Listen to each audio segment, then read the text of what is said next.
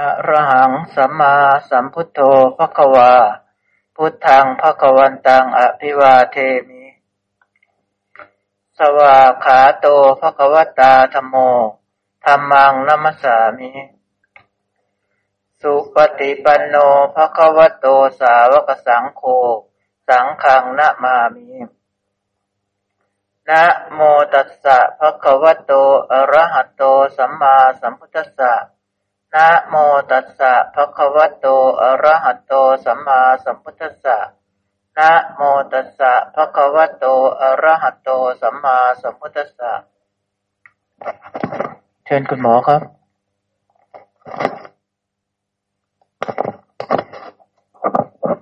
ครับกราบสวัสดีทุกท่านนะครับ ในรอบเย็นนะครับ เรามาศึกษาพระธรรมคำสอนของพระพุทธเจ้ากันต่อนะครับ มีท่านใดอยากจะสนทนาเรื่องอะไร หรือว่าอยากจะให้เราหยิบยกเรื่องอะไรมาสนทนากันมีไหมครับ มีท่านใดอยากจะหยิบยกเรื่องอะไรขึ้นมาสนทนากันมีไหมครับ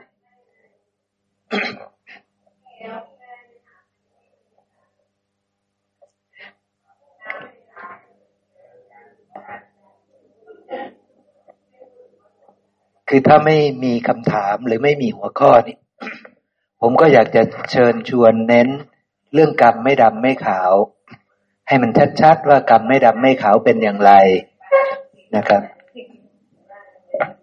พี่หมอครับ อาจจะคือ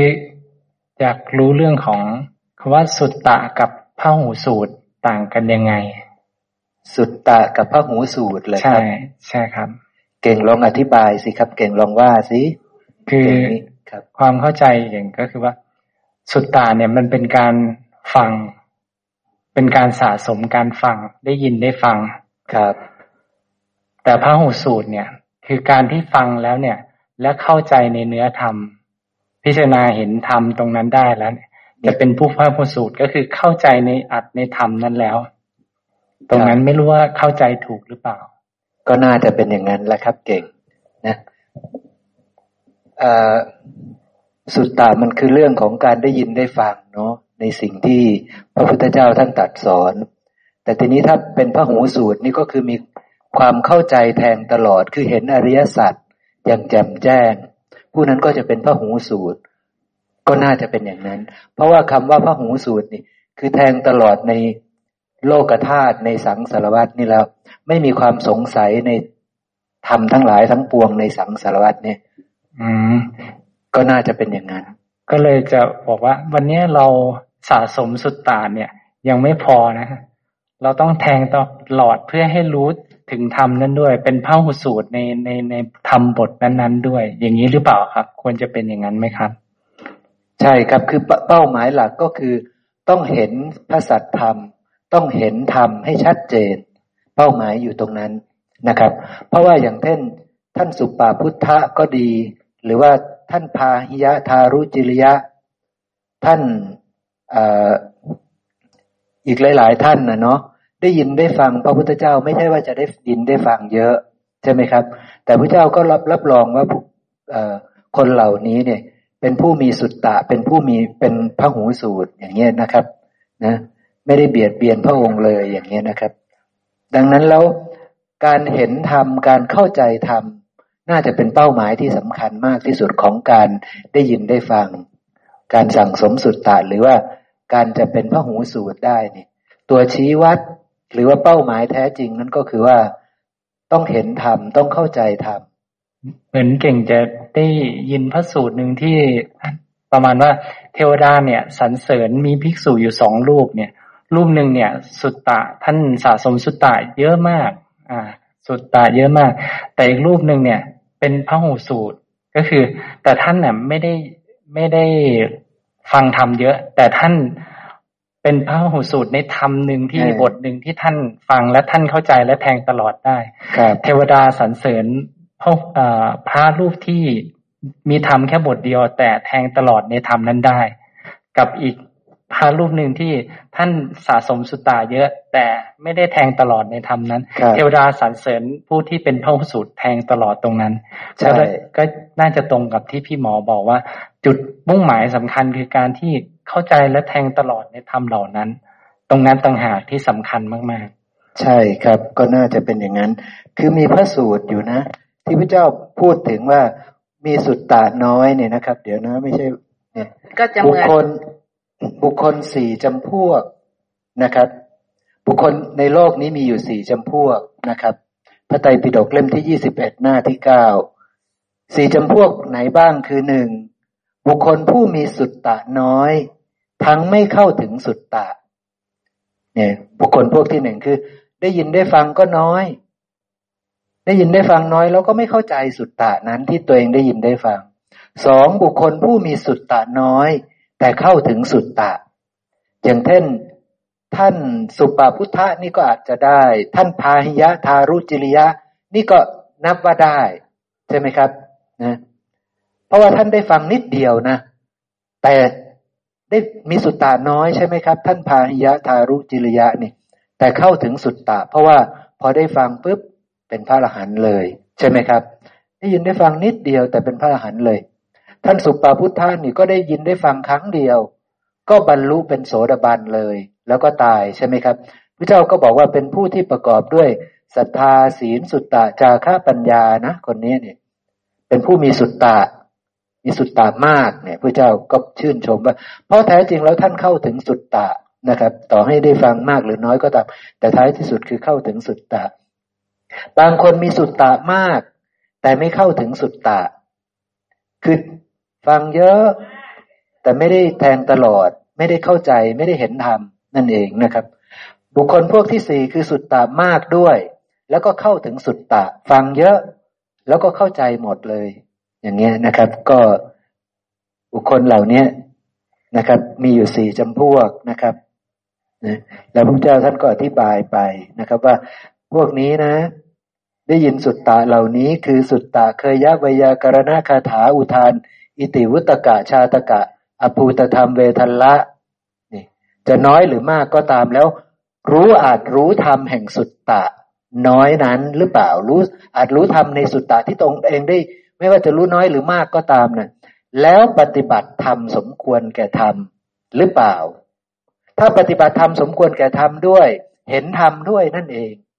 ก็แปลว่าได้เข้าถึงสุตตะ เพราะฉะนั้นการฟังมากหรือน้อยก็ตาม ถ้าเราเห็นธรรมปฏิบัติธรรมสมควรแก่ธรรมนั่นแหละ เป็นผู้ที่ถึงสุดตะนั้นแล้วเข้าถึงสุดตะนั้นแล้ว จะมากหรือน้อยก็ตาม อย่างเช่นวันนี้ ช่วงเช้าเราได้พูดกันเรื่อง มารู้จักความจริงของสังสารวัตนี่ก่อน มารู้จักความจริงของตาหูจมูกลิ้นกายใจนี่ก่อน มารู้จักความจริงของธรรมธาตุทั้งหลายที่อยู่รอบๆตัวเราซะก่อนใช่ไหมครับพอเรารู้ความจริงแล้วว่า อ๋อ ทั้งตาหูจมูกลิ้นกายใจนี่ ล้วนแต่เป็นของเกิดจากปัจจัยปรุงแต่ง เป็นสังคตัง อิงอาศัยปัจจัยเกิดขึ้น อาศัยกันและกันเกิดขึ้น ปฏิจจสมุปปันนังนะครับ แล้วปรุงแต่งจากอะไรเราก็รู้ชัดอย่างเนี้ยใช่ไหมครับ เราก็รู้ชัด เราเข้าใจชัด เราโยนิโสมนสิการแล้วเรารู้ชัด เราเข้าใจชัด ขณะที่เรากำลังรู้ชัดเข้าใจชัดนั้น เรากำลังเห็นธรรมไปด้วย เห็นธรรมชาติของความเกิดขึ้น ปรุงแต่งขึ้นของธรรมชาตินั้นๆ ของธรรมนั้นๆนะครับ แล้วเราก็จะเห็นความสิ้นไปเสื่อมไปคลายไปดับไปของธรรมนั้นตามความเป็นจริงด้วย เรากำลังเห็นธรรมนั่นเองใช่ไหมครับ เรากำลังเห็นธรรมเรากำลังปฏิบัติธรรมสมควรแก่ธรรมนั่นเองใช่ไหมครับ ต่อให้เราได้ยินแค่ว่า ตาหูจมูกลิ้นกายใจ ล้วนแต่เป็นธรรมธาตุที่ อิงอาศัยปัจจัยปรุงแต่งเกิดขึ้นนะ เป็นของไม่เที่ยง เป็นทุกข์ เป็นอนัตตา ย่อมมีความเกิดขึ้น เป็นธรรมดา ย่อมมีความสิ้นไป เสื่อมไป คลายไป เป็นธรรมดา แล้วเราโยนนิโสมนสิการตาม ตาม แล้วเราก็เข้าใจ เข้าถึงสุดตะนั้น แทงตลอดในสุดตะที่ได้ยินได้ฟังนั้น เห็นตรง เห็นถูกต้องตามนั้น ขณะนั้นเรากำลังเห็นธรรม หรือเห็นอริยสัจนั่นเอง ขณะนั้นเรากำลังได้ปฏิบัติธรรมสมควรแก่ธรรม เราเข้าถึงสุดตะ ดังนั้นเนี่ย การที่สุตตาเองเนี่ย มันยังไม่จบนะแสดงว่าต้องโยนิโสมนสิการเพื่อให้เข้าถึงธรรมนั้นด้วย อันนี้เป็นส่วนที่ปฏิบัติธรรมสมควรแก่ธรรมที่อริยสาวกหรือผู้ที่อยู่ในธรรมวินัยนี้ควรจะต้องทำถูกต้องครับ เพราะว่าขณะที่เราได้ยินได้ฟังพระสัทธรรมนั้น ได้ยินของจริง ได้ยินสัจจะใช่ไหมครับ ได้ยินสิ่งที่ถูกต้อง คนคนหนึ่งบางทีสุดตามาก แต่ไม่เข้าถึงสุดตาเห็นไหมครับ ถ้าเขาได้ยินได้ฟังเยอะ วันนี้ก็ได้ยินเรื่องตาหูจมูกลิ้นกายใจพรุ่งนี้ก็ได้ยินขันห้าเมื่อลืนนี้ก็ได้ยินธาตุหกตามความเป็นจริงทั้งหมดเลย แต่ไม่เคยโยนิโสมนสิการตาม ได้ยินได้ฟังทุกประสูตรเลยทีนี้ ก็ไม่เคยโยนิโสมนสิการตาม เขาเข้าถึงสุดตะไหมครับ ไม่เข้าถึง ได้ยินได้ฟังเยอะ มีแต่สัจจะทั้งนั้นเลยมีแต่ความจริงทั้งนั้นเลย แต่ไม่เข้าถึงสุดตะเลย เพราะว่าขาดการโยนิโสมนสิการคือเหมือนเหมือนปัจจุบันที่มีพระสวดปฏิโมกได้ใช่ไหมคะคุณหมอครับ คือสวดปฏิโมกได้หมด โดยที่ไม่ต้องดูหนังสืออย่างเงี้ย แต่ถ้าเข้าไม่ถึงธรรมก็ไม่ยังไม่แทงตลอดในธรรมนั้น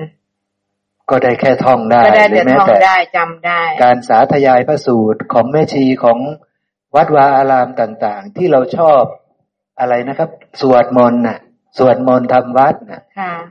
หลาย ๆ ที่ก็สวดพระสูตรเลยนะ ใช่ไหมครับสวดพระสูตรแต่ถามว่าแม่ชีสวดมาเข้าใจไหมก็ไม่เข้าใจใช่ไหมครับ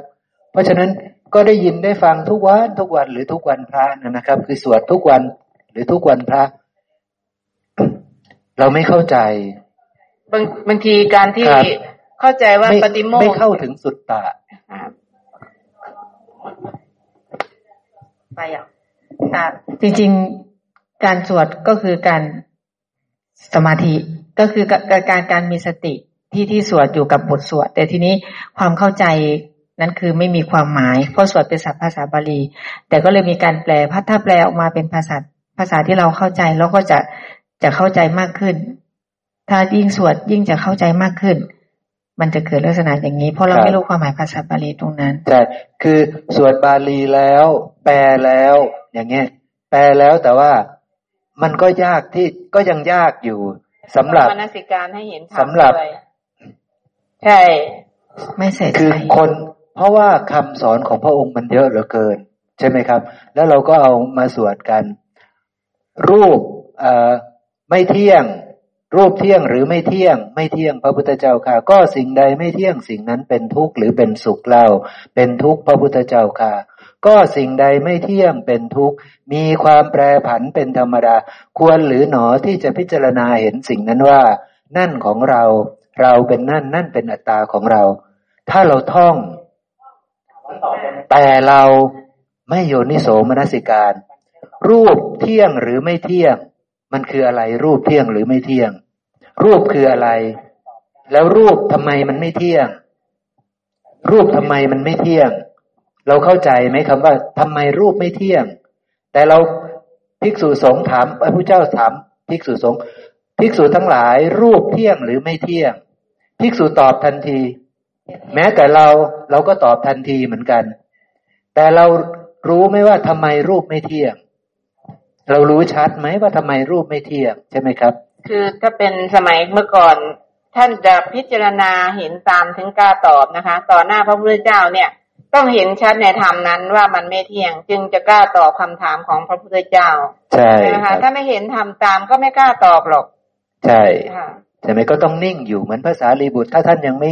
แน่ใจเนี่ยท่านก็ต้องนิ่งอยู่ทุกคนก็เหมือนกันก็จะนิ่งอยู่ ถามก็ถามไปแต่จะนิ่ง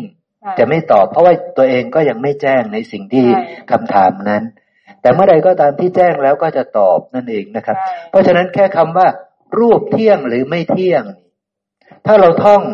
แล้วก็จำได้ สวดได้ก็แค่สวดใช่ไหมครับ แต่ความเข้าใจลึกซึ้งทีนี้ มันลึกเหลือเกินทำไมรูปไม่เที่ยงใช่ไหมครับใช่รูปคืออะไรจะต้องพิรูปคืออะไรในตัวเรา รูปคือตา คือหู คือจมูก คือลิ้น คือกาย ทั้งหมดนี้คือรูปทำไมมันเป็นรูป เพราะมัน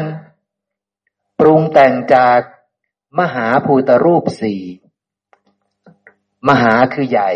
ใช่ไหมครับ คือใหญ่ มหาภูตะภูตะคือเกิดแล้วมีแล้ว รูปที่มีแล้วเกิดแล้ว รูปที่ยิ่งใหญ่ที่มีแล้วเกิดแล้วในโลกนี่ ก็มีดิน มีแล้วในโลกนี่น้ำมีแล้วในโลกนี่ เป็นรูปใหญ่ ไฟเป็นรูปใหญ่ มีแล้วในโลกนี้ ลมไอ้ดินน้ำไฟลมเนี่ยคือรูปใหญ่ที่มีแล้วนะครับ นี่ เราก็ต้องเข้าใจว่าอ๋อมันปรุงแต่งจากอย่างนี้ แล้วที่มันไม่เที่ยงเพราะว่าไม่มีรูปที่ไหนเลยไม่มีดินที่ไหนเลยที่เที่ยง ไม่มีน้ำที่ไหนเลยที่เที่ยง ไม่มีไฟ ไม่มีลม ที่ไหนเลยที่เที่ยงใช่ไหมครับ เราถึงจะตอบได้ใช่ไหมครับ ซึ่ง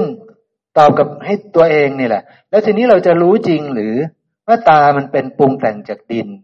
มันก็ต้องไปมนสิการซ้อนลึกลงไปอีกใช่ไหมครับ ต้องพิจารณาลึกลงไปอีก ว่าตามันคือดินได้ยังไง ตามันเกิดจากมะม่วงใช่ไหมเมื่อเช้านี่นะครับ ตาเกิดจากมะม่วงใช่ไหม ตาปรุงแต่งจากมะม่วงหรือเปล่า ตาปรุงแต่งจากข้าวใช่ไหม ตาปรุงแต่งจากนมใช่ไหม ตาปรุงแต่งจากไก่ใช่ไหม อย่างเงี้ยทำไมมันปรุงแต่งจากสิ่งนั้นได้ก็ต้องเข้าไปเจาะลึกลงไปอีก ว่าถ้าพ่อแม่ไม่ได้กินอาหารเหล่านี้ท่านก็ไม่มีเชื้อ ท่านก็ไม่มีไข่สองสิ่งนี้ก็ไม่มี ถ้ามีสองสิ่งนี้ได้ก็เพราะว่ากินอาหารเข้าไปนั่นแหละสองสิ่งนี้มาผสมกัน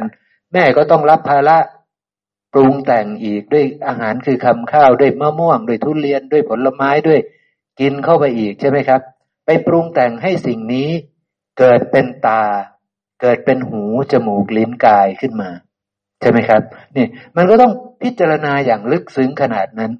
ถ้าไม่พิจารณา เราจะเชื่อไหมครับ ว่าตาไม่เที่ยง ตาเป็นทุกข์ตาเป็นอนัตตาพระสูตรนี้ท่านก็บอกไว้ว่า ตาเที่ยงหรือไม่เที่ยง ก็สิ่งใดไม่เที่ยงสิ่งนั้นเป็นทุกข์หรือเป็นสุขเราจะเข้าใจทุกข์ไหมไม่เข้าใจถ้าเราไม่เข้าใจว่ามันมีกระบวนการยังไงใช่ไหมครับ แล้วเราจะเข้าใจไหมว่า ก็สิ่งใดไม่เที่ยงเป็นทุกข์มีความแปรผันเป็นธรรมดา ควรหรือหนอที่จะพิจารณาเห็นสิ่งนั้นว่า นั่นของเราเราเป็นนั่นนั่นเป็นอัตตาของเรา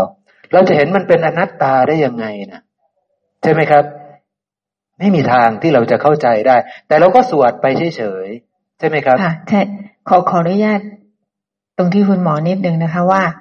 รูปไม่เที่ยงที่ท่องนะคะครับ แต่ก่อนเนี่ย ไปสวดมนต์ก็ก็พาสวดตรงนี้ ก็ก็สวดเสร็จแล้วก็แปล รูปไม่เที่ยงสังขารไม่เที่ยงอะไรต่าง ๆ เป็นทุกข์ทีนี้ตอนนั้นน่ะ ไม่เข้าใจจริง ๆ ใช่นะคะ ไม่เข้าใจจริง ๆ โดยโดยสภาวะตัวเองไม่เข้าใจ แต่ถ้าถ้าจะให้ไปท่องเดี๋ยวนี้ มันก็คือที่ที่เรารู้แล้วอะเราเข้าใจมากขึ้นครับ แต่แต่ไม่ทราบว่าจะเป็นถึงขนาดไหน แต่เข้าใจมากขึ้นในความไม่เที่ยงทีนี้ ในความไม่เที่ยงในต่าง ๆ ไม่เที่ยงนี้ผู้ตรงบอกว่า ไม่ให้เรายึด เพราะเรายึดมันจะเป็นทุกข์ใช่ถ้าเราเห็นเราจะมันจะไม่ยึดเอง ใช่ เราต้องเห็นซะก่อนก็ต้องเห็นธรรมก่อน เห็นความจริงในตาก่อน อ่า เห็นความจริง เห็นความจริงในตาใน หูจมูกลิ้นกายใจก่อน ว่าว่าตรงนี้มันทำให้เกิดทุกข์ที่เราเห็นแล้วเราไปปรุงแต่ง ตามที่เราต้องการ ต้องต้องเห็นความจริงของตา หูจมูกลิ้นกายซะก่อน ใจซะก่อน ต้องเห็นความจริงของเขาซะก่อน ว่าเขาเป็นของปรุงแต่งไม่เที่ยง เป็นทุกข์เป็นอนัตตาอย่างไร เห็นจริงแล้ว เห็นว่ามันเป็นอนัตตานี่ มันไม่ใช่อัตตา เนี่ยคำสุดท้ายนี่สำคัญสูงสุด คือสิ่งใดไม่เที่ยงสิ่งนั้นเป็นทุกสิ่งใดเป็นทุกสิ่งนั้นเป็นอนัตตานี่ เห็นอนัตตาในตาเนี่ย เห็นว่าตาไม่ใช่อัตตาน่ะ เห็นว่าตาไม่ใช่ตาของเรา แต่เห็นตาเป็นอนัตตาเนี่ย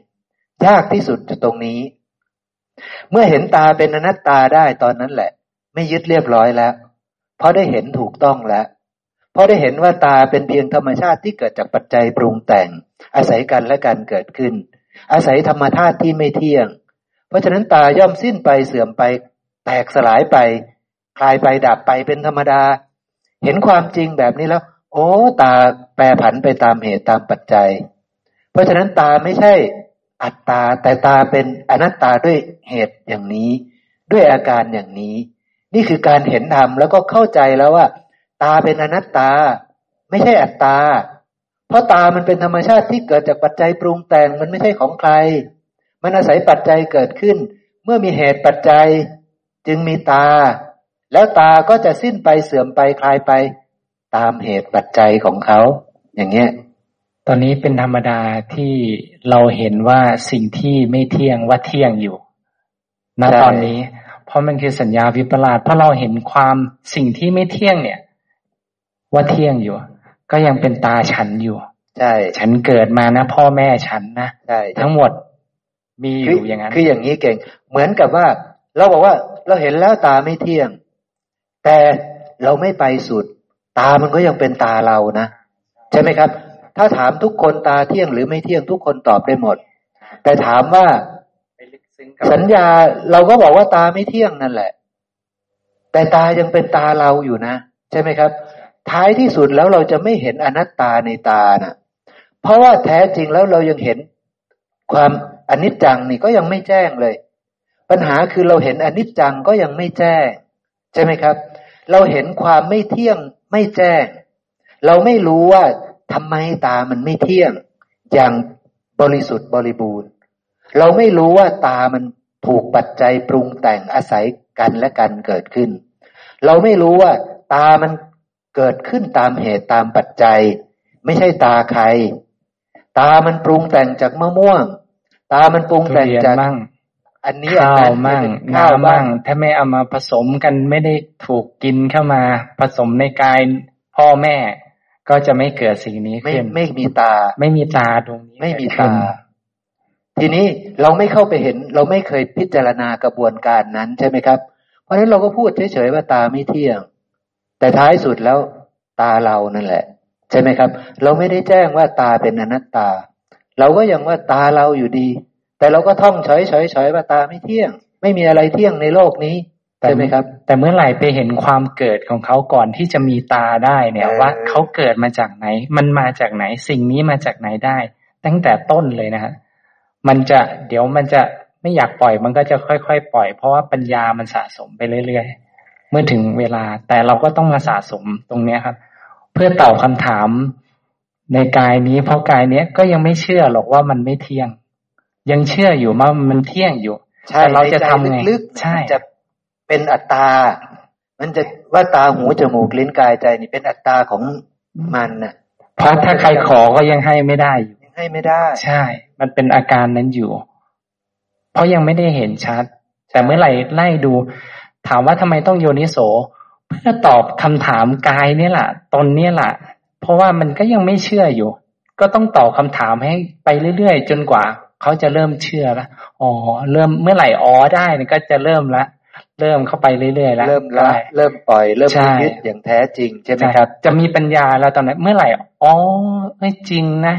อย่างเงี้ยอืมนั่นคือปัญญาเริ่มเกิดแล้ว ก็จะเห็นสิ่งที่ถูกต้องแล้วอ๋อมันไม่เที่ยงจริง ๆ อย่างเงี้ยใช่ แต่เมื่อไหร่ยังตอบตัวเองไม่ได้ ยังสงสัยอยู่ ก็ยังเป็นธรรมดาอยู่ แต่เราก็หมั่นมาเห็นมันนั่งสนทนาตรงนี้เพื่อให้มันเกิดความเห็นนี้ให้ได้ กับกายนี้ตอบไม่ได้ตอบคำถามใครนะครับตอบคำถามกายเนี่ยแหละที่เขายังมีคำถามอยู่ ประมาณนั้นเมื่อเช้าเราก็พูดเรื่องว่าถามเม่นเรียนนั่นแหละเมื่อเช้าเนาะไม่เรียนเนาะถามไม่เรียนว่าไม่เรียนตาเกิดจากอะไรเอ่อ ตาเกิดจากมะม่วงใช่ไหมไม่เรียนบอกว่าไม่ใช่ ไม่ใช่เลยนะไม่เรียนตาเกิดจากเนื้อง้อหน่อยตัวอยู่หลังบ้านแม่นว่าไม่ใช่เลยไม่เรียนว่าตามไปเรื่อยๆนะเกิดจากนมใช่ไหมเกิดจากข้าวใช่ไหมเริ่มสงสัยแล้วนี่เอะเอ๊ะมันใช่หรือเปล่าเนอะมันคล้ายๆจะใช่แล้วแล้วเนี่ยคือใจไม่ยอมรับไม่ยันเราไม่เคยพิจารณาย้อนกลับไปอย่างนี้สักที นี่คือคนในสมัยก่อนนะแม่เนาะในการแสวงหาการพ้นทุกข์นี่ ของเขาทำเนี่ยแม่ ทิ้งทรัพย์สินออกไปหมดเลยนะเขาจะเดินเขาจะหาทางพ้นทุกข์เขามาพิจารณาอย่างที่เราพิจารณานี่แหละ แต่เขาพิจารณาของเขา แต่ยังไม่เป็นมรรคและปฏิปทาเห็นไหมแม่ บางทีบางคนมาถามพระพุทธเจ้า ขอพระผู้มีพระภาคจงแสดงธรรมแก่ข้าพระองค์เถิด การบัดนี้เรากำลังบินทบาทอยู่ ไม่ใช่การเวลาที่เราจะแสดงธรรมพวกเธอเสร็จก่อนนะพระพระองค์บอกว่ารอก่อน ท่านท่านนั้นก็ก็บอกว่าอ่าความตายนะแม่มันไม่รอใครนะมันไม่รอใครพระผู้มีพระภาคตายก่อน ข้าพระองค์ก็ไม่ได้ฟัง ข้าพระองค์ตายก่อนเนี่ย ก่อนที่บินทบาทเสร็จเนี่ยข้าพระองค์ก็ไม่ได้ฟัง เพราะว่าความตายเนี่ยไม่อาจรู้ดวงหน้าได้ครับขอพระผู้มีพระภาคจงแสดงคำแก่ข้าพระองค์ด้วยเถิด อินทรีย์ของท่านเนี่ยเยอะแล้วนะ เต็มที่แล้วนะ พร้อมที่จะบรรลุธรรมเออเห็นเออนี่เนี่ยใช่เอ้าแม่ ก็นี่แหละก็จนจนบอกตัวเองว่าแม่ แสวงหาทางพ้นทุกข์มากๆนี่แม่ จนบอกกับตัวเอง นั่งอยู่ผู้เดียวเนี่ยในสังสารวัตนี้ พระอรหันต์มีอยู่จำนวนเท่าใด เรานี่บุคคลหนึ่งละที่เป็นพระอรหันต์ว่าสันนะดูดูดูดูเทวดาเนี่ยแม่เทวดาเขามาเกื้อกูลเขารู้แล้ว โอ้ย ไม่ใช่แล้ว เข้าใจผิดแล้ว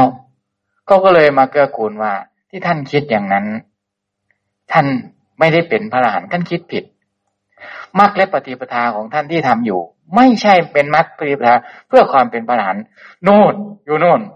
พระสมเด็จพระผู้มีพระภาคเกิดขึ้นแล้ว ท่านมีมรรคและปฏิปทา ตัดสินใจเศร้าสลดใจในความในการที่เทวดารู้ความคิดของตัวเองสลดใจแล้วก็รีบมาเลย พอมาเจอพระพุทธเจ้ากำลังบิณฑบาตอยู่ไม่ยอมกลัวตายก่อน พอได้ยินได้ฟังปุ๊บ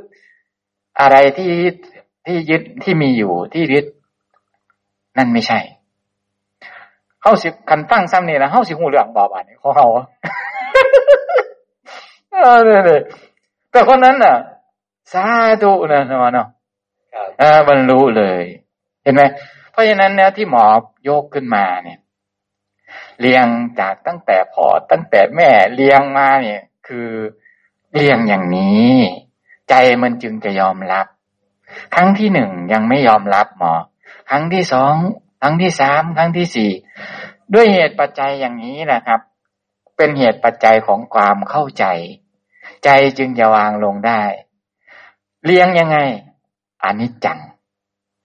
เออตาเป็นอะไรหมออนิจจังอันนี้จังคือตาไม่เที่ยงเอออนิจจัง ตาเป็นอะไร สังคตัง เป็นของที่ เกิดจากปัจจัยปรุงแต่ง เป็นปฏิจจสปุสมุปปนัง เป็นธรรมธาตุที่อาศัยกันและกันเกิดขึ้น เป็นขยะธรรมัง ย่อมมีความสิ้นไปเป็นธรรมดา เป็นวยะธรรมัง เป็นธรรมที่มีความเสื่อมไปเป็นธรรมดา เป็นวิราคะธรรมัง เป็นธรรมที่คลายไปเป็นธรรมดา เป็นนิโรธธรรมัง เป็นธรรมที่ย่อมมีความดับ ไปเป็นธรรมดา ตาเป็นธรรมอย่างนี้ มันเลยโมเมนของเมเหรียญมันโมเมนของเมเหรียญแนวนี้ อาจารย์โกโมเมนของเมเหรียญแนวนี้โมเมนลูกโมเมนลูกเมเหรียญแนวนี้นะครับครับใช่ครับ มีเหตุเป็นใจ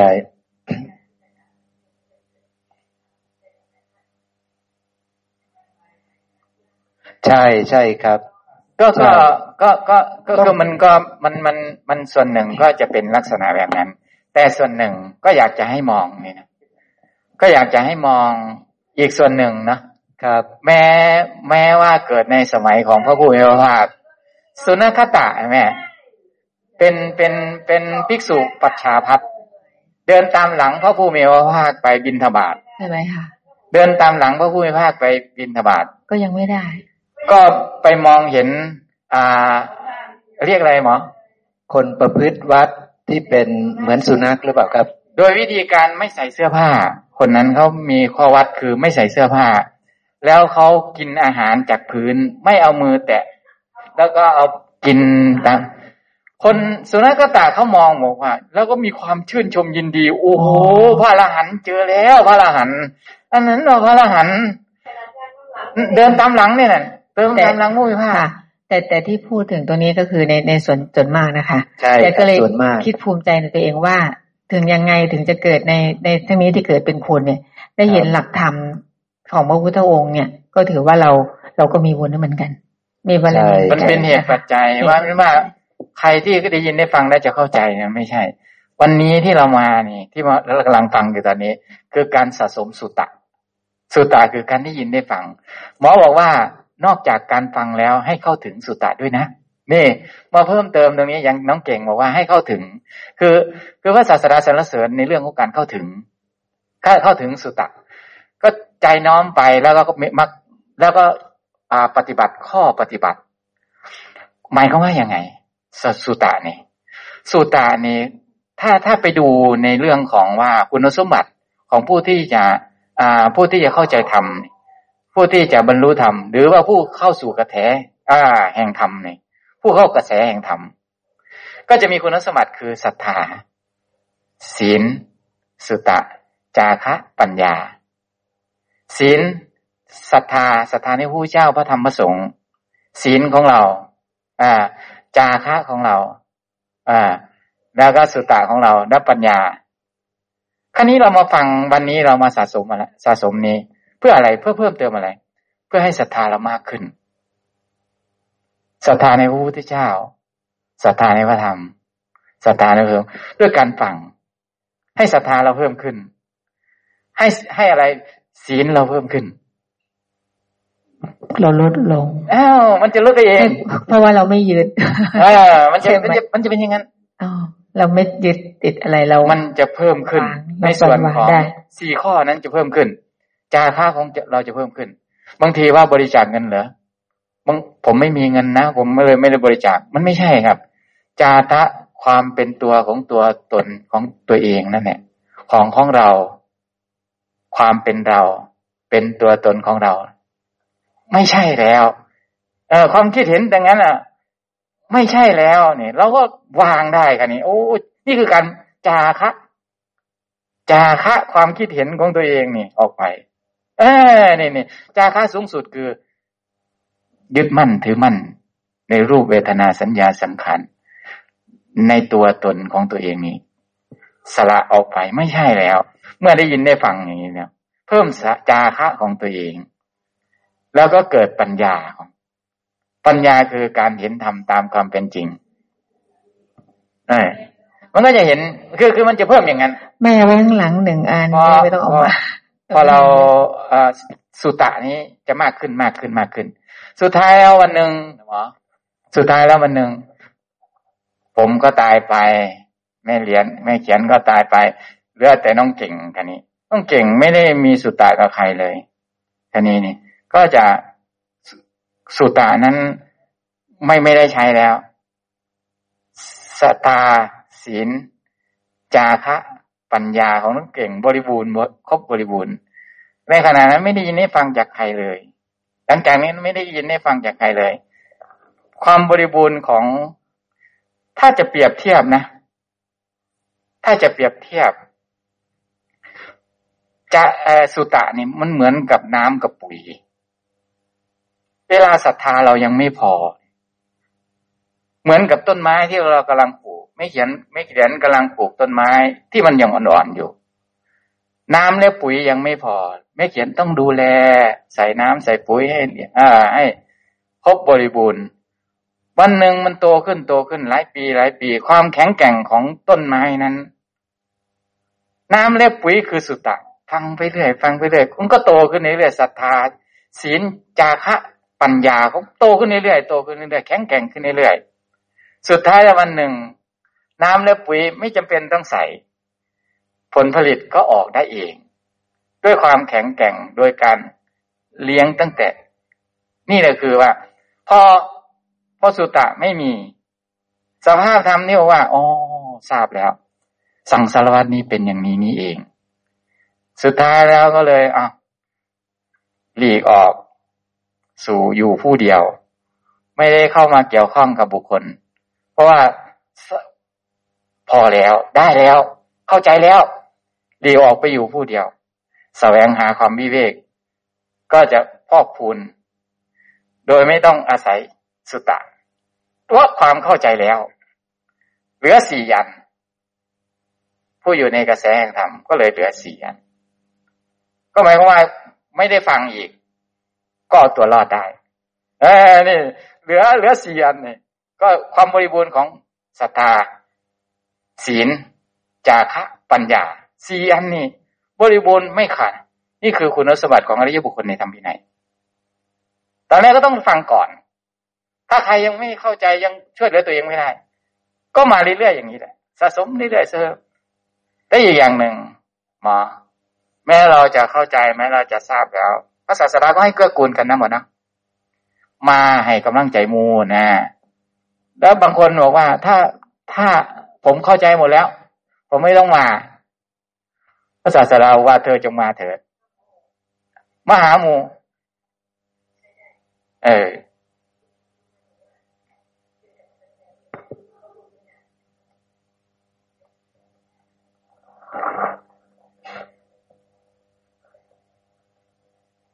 ครับ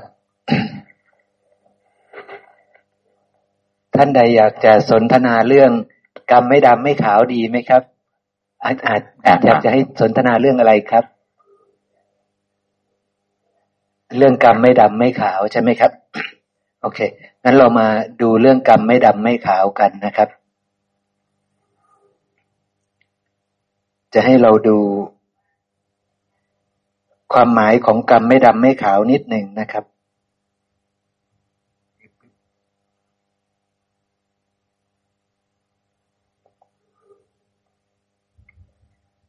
นี่นะครับ กรรมดำกรรมสี่ประการเนาะคือกรรมดำกรรมขาวกรรมทั้งดำและขาว แล้วก็กรรมทั้งไม่ดำและไม่ขาว กรรมดำเป็นอย่างไร คือบุคคล ปรุงแต่งกาย วาจาใจ เป็นไปในลักษณะเบียดเบียนนี้เป็นกรรมดำปรุงแต่งกายปรุงแต่งวาจาปรุงแต่งใจนะครับ สังขารทั้งหลายนั่นแหละ สังขารทั้งหลายคือกายสังขารวจีสังขาร มโนสังขารหรือจิตตสังขาร คือปรุงแต่งกายปรุงแต่งวาจาปรุงแต่งใจนะครับ เหล่านี้คือกรรมครับนะเหล่านี้คือกรรมกายสัญญเจตนากายวจีสัญเจตนา มโนสัญเจตนา เจตนานี้เป็นตัวกรรมนะครับ ตอนที่เราปรุงแต่งเราคิดนึกนะตัวนั้นเป็นตัวกรรมแล้วซึ่งสังขารทั้งหลายเนี่ย การปรุงแต่งกายวาจาใจนี่เกิดขึ้นจากอะไรครับ เกิดขึ้นจากตัณหาทั้งสิ้น หรือเกิดขึ้นจากผัสสะทั้งสิ้น ต้องมีผัสสะก่อน ผัสสะปุ๊บ มีเวทนาเกิดใช่ไหมครับ มีความสุขความทุกข์หรืออทุกขมสุข มีตัณหาเกิดเลยไหมครับ ถ้าสุขก็มีราคะเกิด ถ้าทุกข์ก็มี โทสะเกิด ถ้าอทุกขมสุขไม่สุขไม่ทุกข์ก็มีโมหะเกิด เพราะฉะนั้นทุกผัสสะทั้งหกช่องทางนี่ผัสสะปุ๊บจะได้เวทนา คือได้ความสุขความทุกข์หรือไม่สุขไม่ทุกข์พอได้สุขปุ๊บก็วิ่งต่อไปที่ราคะ ถ้าได้ทุกข์โทสะไม่ชอบ ถ้าอทุกขมสุขก็โมหะ นี่คือธรรมชาติ พอสุข ก็จะแสดงออกด้วยกายด้วยวาจาด้วยใจแบบหนึ่งใช่ไหมครับแม่น้อยเห็นผู้บ่าวก็แสดงออกด้วยกายด้วยวาจาด้วยใจแบบหนึ่ง ถ้าตอนเป็นสาวใช่ไหมครับ เราถ้าโดนด่าเราก็แสดงออกด้วยกายด้วยวาจาด้วยใจแบบหนึ่งใช่ไหมครับ เพราะมันเกิดทุกขเวทนา เพราะมันเกิดโทสะจึงมีการปรุงแต่งกายวาจาใจออกมา การปรุงแต่งนะ่ะ พระพุทธเจ้าเรียกว่ากรรมนะครับ เพราะฉะนั้นท่านจึงบอกว่ากรรมดำคือการปรุงแต่งกายก็ดีวาจาก็ดีใจก็ดี ที่มีลักษณะเบียดเบียน ใช่ไหมครับนะหรือพระสูตรอีกพระสูตรหนึ่งบอกว่า ทุศีลทุศีลห้าคือไม่มีศีลห้านี่ก็เป็นกรรมดำนะครับ อีกพระสูตรหนึ่งบอกว่า อนันตริยกรรม อนันตริยกรรมคืออกรรมหนัก อย่างเช่นฆ่าอะไรบ้างครับฆ่าพ่อฆ่าแม่ทำพระโลหิตของพระพุทธเจ้าให้ห่อเลือดทำสงให้แตกแยกกันอย่างเงี้ยนะครับ นี่เป็นอนันตริยกรรม ถ้ามีปุ๊บเป็นกรรมดำทันที แล้วเป็นกรรมดำฝ่ายหนักมากด้วย จะพาให้เราไปสู่นรกทุกติวินิบาตก่อนเลย จะนำให้เราไปสู่ข้างล่างก่อนเลยนะครับ อันที่ ต่อมาก็คือ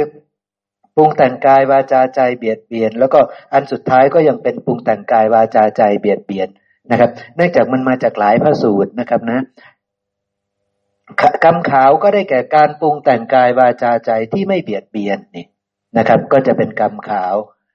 มีศีลห้านี่ คือกรรมขาว กุศลกรรมมาบทสิบนี่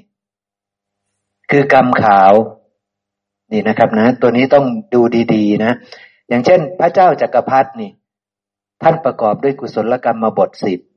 คือไม่ฆ่าสัตว์ไม่ลักทรัพย์ไม่ประพฤติผิดในกามไม่พูดเท็จ ไม่พูดส่อเสียด ไม่พูดคำหยาบ ไม่พูดเพ้อเจ้อไม่คิดเพ่งเล็งอยากได้ของใคร ไม่คิดปองร้ายพยาบาทใคร แล้วก็มีสัมมาทิฏฐิเบื้องต้นใช่ไหมครับ เพราะฉะนั้นท่านประกอบด้วยกุศลกรรมมาบทสิบแต่ตัวนี้เรียกว่ากรรมขาว นะครับ นี่แค่กรรมขาวนะ ซึ่งกรรมขาวแบบนี้นี่ก็ยากสุดๆ ใช่ไหมครับสำหรับพวกเราไม่ฆ่าสัตว์ก็พอไหวเนาะไม่ลักทรัพย์พอไหวไหมครับ ไม่ประพฤติผิดในการพอไหว ไม่พูดเท็จพอไหว ไม่พูดส่อเสียดนี่เริ่มยากแล้วไม่พูดคำหยาบนี่เริ่มยากอีกเหมือนกัน ไม่พูดเพ้อเจ้อนี่ พูดเรื่องไร้สาระเนี่ยยากไหมครับ ยากใช่ไหมครับ เพราะว่าพวกเรามันจะติด ติดพูดส่อเสียด ส่อเสียดคือพูดแบบไหนครับ พูดส่อเสียดคือพูดให้เขาแตกกัน พูดให้เขาแตกกันนี่ ส่อเสียดคือแปลออกมาว่าส่อเสียดแต่มันไม่ตรงซะทีเดียวกับคำส่อเสียดที่เราใช้ในปัจจุบัน ส่อเสียดพวกเรานี่คือเสียดสีเขาใช่ไหมครับ แต่ส่อเสียดของพระพุทธเจ้านะ่ะ ต้นตำรับที่เป็นบาลีนะ่ะ หมายถึงการยุยงให้เขาแตกกัน เนี่ยคือส่อเสียด ใช่ไหมครับคือหมอคะนิดนึงเหมือนกับการที่เราได้ยินอ่าคนนี้พูดให้คนนี้ คนนั้นแล้วก็ไปพูดต่อลักษณะนี้ใช่ไหมคะ จริง ๆ แล้วเรื่องต่างๆ ที่มันที่เขามาพูดกับเราเราก็ต้องหยุดให้มันหยุดที่เรา โดยที่เราไปพูดต่อ แล้วมันจะมันจะทำให้เกิดการแตกแยกอย่างเงี้ย ใช่ มันก็คือเป็นพูดส่อเสียดพูดส่อเสียดแล้ว พูดคำหยาบนี่ก็พอเข้าใจเนาะพูดเพ้อเจ้อทีเนี้ยพูดคำหยาบก็คือพูดให้เขาเสียดแทงเขาพูดทำร้ายเขาเบียดเบียนเขาด้วยวาจาใช่ไหมครับนะนี่คือพูดคำหยาบนะ พูดเพ้อเจ้อนี่ คือพูดเรื่องที่ไม่อิงอัดอิงทำพูดเรื่องที่ไม่มีประโยชน์ พูดเรื่องไร้สาระใช่ไหมครับ ซึ่งพวกเราเนี่ยก็ชอบพูดกันใช่ไหมครับ พูดหยอกล้อพูด บางทีเราพูดเสียดสีกันนี่ พูดเสียดสีกันในภาษาไทยเรานี่ แท้จริงมันคือพูดแบบไหน มันคือพูดคำหยาบนะครับกำลังพูดคำหยาบนะ อย่างเช่น เสียดสีแม่น้อยว่าแม่น้อยอย่างนี้อย่างนั้น อย่างนี้นี่กำลังพูดคำหยาบกับแม่น้อยนะใช่ไหมครับกำลังพูดคำหยาบกำลังพูดเบียดเบียนแม่น้อยคำหยาบคือลักษณะของการเบียดเบียน อย่างเช่น บอกว่าอุ้ยดูสิแต่งตัวแต่งหน้าทาปากแดง สวยตายละอะไรเงี้ยใช่ไหมครับ นี่กำลังเบียดเบียนเขานั่นนี่ ใช่ไหมครับกำลังพูดคำกำลังพูดคำหยาบใช่ไหมครับกำลังพูดคำหยาบนี่ เนี่ยก็พูดคำว่าสวยก็ดูไม่ได้หยาบคายอะไรใช่ไหมครับสวยตายนี่มันหยาบหรือเปล่าก็ไม่รู้นะแต่ว่าแท้จริงแล้วมันคือกำลังเบียดเบียนเขาอะ ใช่ไหมครับ แต่แต่สวยตายล่ะ แต่แต่คำนี้ก็เบียดเบียนตนเองก่อนแล้วนะคะ ก็ที่เราบอกว่าสวยตายเนี่ย คือเราได้อกุศลก่อนเขาแล้วนะแน่นอนครับ แน่นอน ที่เราปรุงแต่งคำนี่ก็เพราะว่า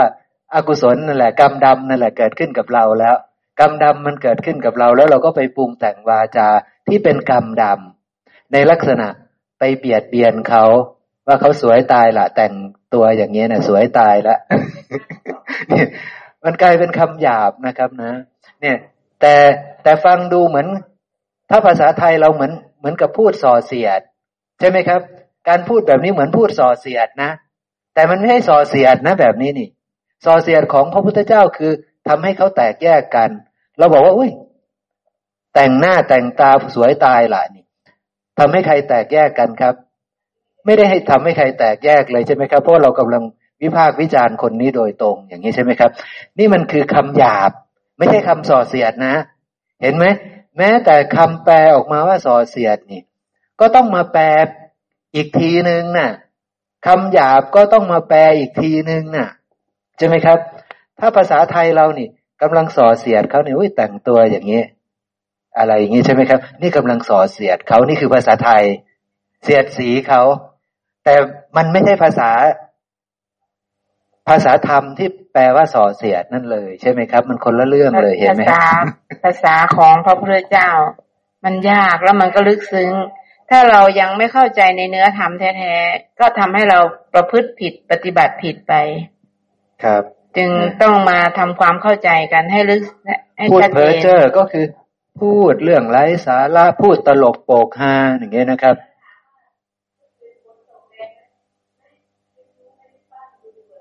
ไ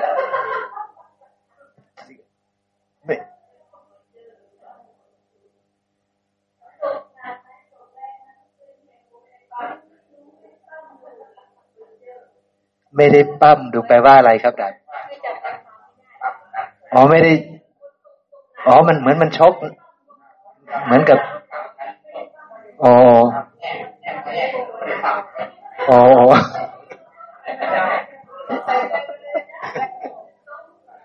แบบนี้เป็นยังไงนี่ครับ เป็นพูดแบบไหนนี่ครับ ก็ไปทางเพอร์เจอร์หน่อยเนาะไปทางเพอร์เจอร์เนาะไปทางเพอร์เจอร์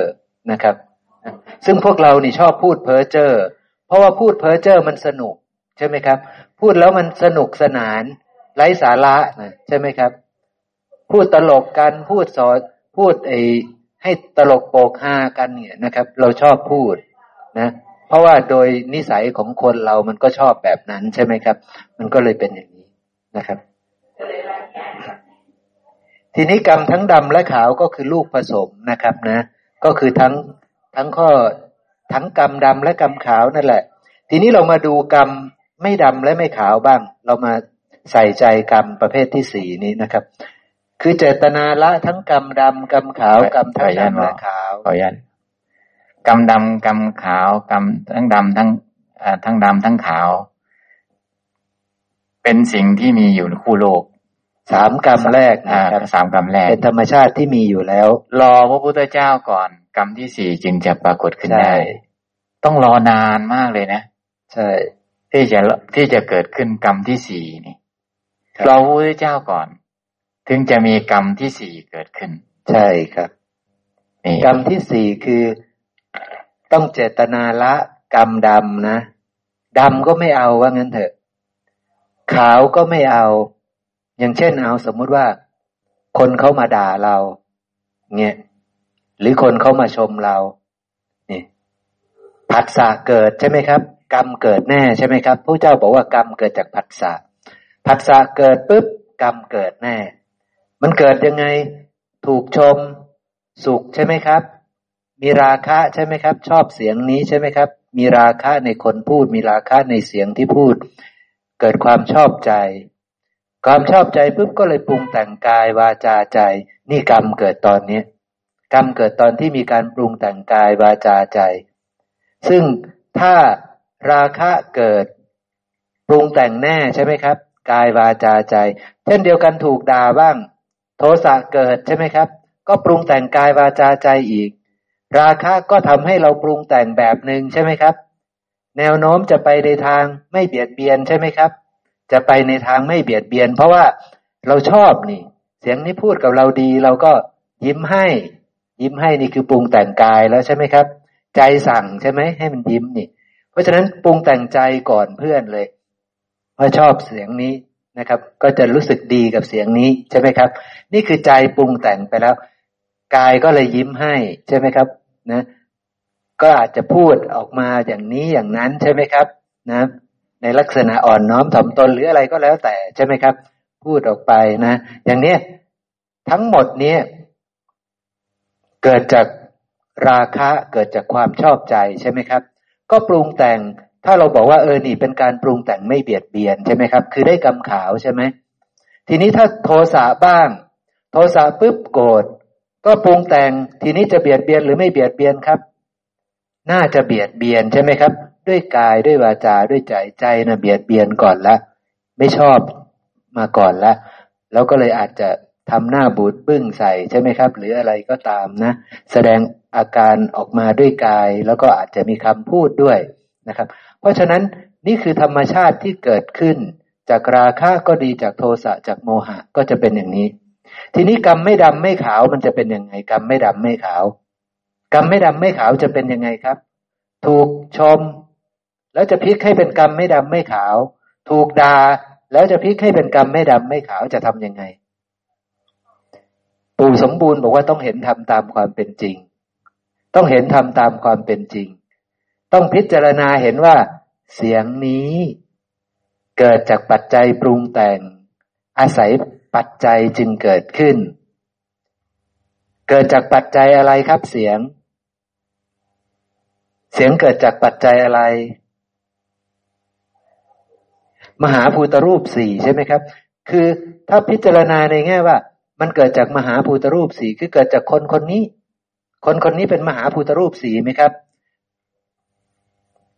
ตัวเขาแล้วก็กล่องเสียงปากเขาทั้งหมดเป็นมหาภูตรูปสี่ใช่ไหมครับ จึงผลิตเสียงนี้ออกมาได้ แล้วเสียงที่จะชมก็ดีจะด่าก็ดี ทั้งหมดนั้นเป็นกรรมไหมครับ เสียงที่ปรุงแต่งออกมาเป็นกรรมไหมเป็นกรรมกรรมของคนคนนั้นใช่ไหมครับ กรรมคนนั้นก็เป็นธรรมชาติที่เกิดจากปัจจัยปรุงแต่งไหมครับ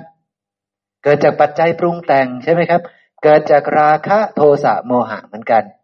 การที่เขาชมเราเขามีราคะโทสะหรือโมหะกับเราครับ แนวโน้ม เขาก็น่าจะมีราคะใช่ไหมครับ เขาถึงชอบเขาถึงเขาถึงได้พูดดีกับเราใช่ไหมครับนะก็จะเป็นอย่างนั้น เพราะฉะนั้นเสียงที่เป่งออกมานี่เกิดจากปัจจัยปรุงแต่ง ถ้าเราพิจารณาในแง่ว่า มันเกิดจากธาตุอะไร ก็เกิดจากดินน้ำลมไฟก็ได้ หรือจะพิจารณาว่ามันเป็นกรรมใช่ไหมนี่ เรารู้จักมันไหมนี่อ๋อรู้จักมันเป็นกรรมกรรมทางวาจา ใช่ไหมครับ การแสดงออกทางวาจา เกิดจากวจีสังขาร เกิดจากตัณหาแน่ใช่ไหมครับ เกิดจากราคะหรือโทสะหรือโมหะแน่ แต่ดูกิริยาแล้วเราก็รู้ชัดว่าเกิดจากราคะเขาอย่างนี้ ราคะนั้นก็เกิดจากอะไรก็เกิดจากผัสสะนั่นแหละ ใช่ไหมครับ เราก็รู้ชัดว่าเสียงที่เขาพูดกับเราเนี่ย มันเป็นของปรุงแต่งอย่างนี้ปรุงแต่งจากธรรมธาตุที่ไม่เที่ยง หาจุดต้นตอแล้วทั้งหมดทั้งปวงนั้นก็เป็นของไม่เที่ยง เพราะฉะนั้นเสียงนี้เที่ยงไหมครับ ไม่เที่ยง มีความสิ้นไปเสื่อมไปคลายไปและดับไปไหมดับไป ใช่ไหมครับ เป็นทุกข์นั่นเอง เป็นธรรมชาติที่ เป็นอัตตาไหมครับเสียงนี้ ไม่ใช่อัตตาใช่ไหมครับ มันเกิดจากปัจจัยปรุงแต่ง เขาก็ปรุงแต่งมันขึ้นมานะ่ะ ใช่ไหมครับ เขาก็ปรุงแต่งมันขึ้นมานะเพราะฉะนั้นเสียงนี้ไม่เที่ยงอย่างนี้เป็นทุกข์อย่างนี้เป็นอนัตตาอย่างนี้ เราต้องแจ้งเราต้องเข้าไปเห็นพอเราเข้าไปเห็น มีตัวเราไหมครับ หู หรือว่าทั้งหมดนี้เป็นตัวเป็นตนของเราไหม หูเองก็เป็นธรรมชาติที่เกิดจากปัจจัยปรุงแต่ง อาศัยปัจจัยเกิดขึ้น อาศัยปัจจัยอะไรอาศัยมหาภูตรูปสี่มหาภูตรูปสีมีไหมที่เที่ยงก็ไม่มีใช่ไหมครับ เราค่อยมนสิการไปว่าอ๋อหูเองก็เป็นธรรมชาติที่เกิดจากปัจจัยปรุงแต่ง ไม่เที่ยงอย่างนี้ ย่อมมีความสิ้นไปเสื่อมไปคลายไปและดับไปอย่างนี้ เป็นอนัตตานั่นเองคือควบคุมไม่ได้ ไม่ใช่ของใคร หูไม่ใช่ของเรา ตอนนั้นแหละเราต้องเข้าไปเห็นให้ชัดๆว่า หูไม่ใช่ของเรา เสียงก็ไม่ใช่ธรรมธาตุที่เป็นอัตตา ใช่ไหมครับ ทั้งหูและเสียงเป็นอนัตตาทั้งคู่นั่นเอง ชัดในความเกิดของหู รู้ให้ชัดเข้าไปเห็นให้ชัด แล้วก็จะเมื่อเมื่อเมื่อชัดในหูแล้วเนี่ย สิ่งที่เกิดต่อมาจากหูเองเนี่ย เราก็จะรู้เองว่านั่นก็ไม่เที่ยง ใช่อ่า เมื่อหูได้ยินปุ๊บก็รู้ว่าได้ยินนั้นก็ไม่เที่ยง ได้ยินก็ไม่เที่ยงและทุกที่เกิดจากการได้ยินนั้นก็ไม่เที่ยง แต่เริ่มจากการชัดที่รู้ว่าหูเนี่ย มันคืออะไร ชัดแล้วหรือยังทำให้ชัด อ่า ใช่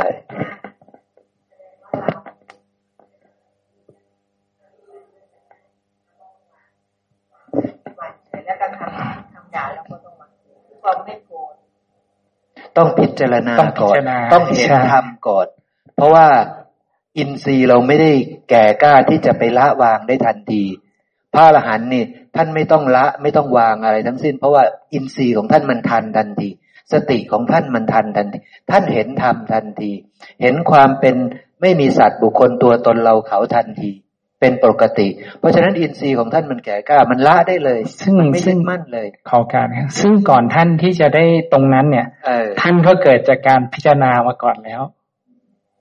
ท่านพิจารณามาก่อนแล้ว เห็นธรรมชาติจริง ๆ ส่วนท่านใช้เวลานานแค่ไหนเนี่ย ก็อีกเรื่องหนึ่งใช่แต่ท่านพิจารณาจนปัญญาเกิดแล้วว่าอ๋อสิ่งเนี้ยไม่เที่ยงจริง ๆ ใช่แล้วเราไม่ยินดีนะกับคำชมหรือคำด่าเราวางได้ถ้าเราวางได้เพราะเพราะนะครับ มันต้องมีเหตุของเพราะไม่ใช่เพราะอะไรอาจใช่ เพราะอะไรทำไมถึงวางทำไมถึงไม่โกรธเพราะสิ่งเนี้ยมันยังเป็นอนัตตาเพราะอะไร บังคับเพบัญราะชาเรารู้ไม่ว่าได้มันไม่เที่ยงอะย้อนย้อนก็ทำไมอ่าถึงไม่เที่ยงเออย้อนกลับไปพิจารณาย้อนกลับไปทำไมถึงไม่เที่ยงทำไมถึงไม่เที่ยง เออ ย้อนต้องกลับตไปอบตัวเองให้ได้ลองย้อนลองลองพิจารณาดูย้อนลองค่ะดู การคือคือความไม่มีอัตตาไง มันถึงไม่เที่ยง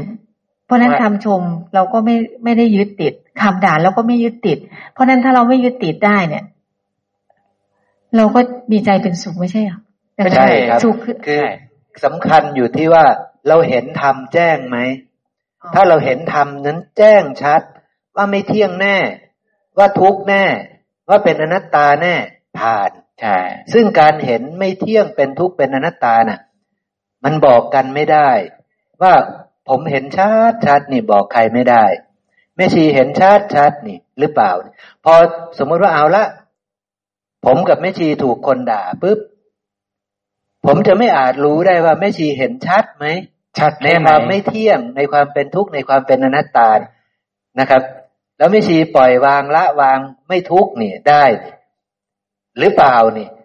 เราจะไม่รู้ของใครใช่ไหมครับ เพราะว่าอินทรีย์ของแต่ละคนไม่เท่ากัน เพราะฉะนั้นนี่ บางทีผมนี่ต้องใช้เวลา ตอนนี้โกรธไปเรียบร้อยแล้วถูกด่า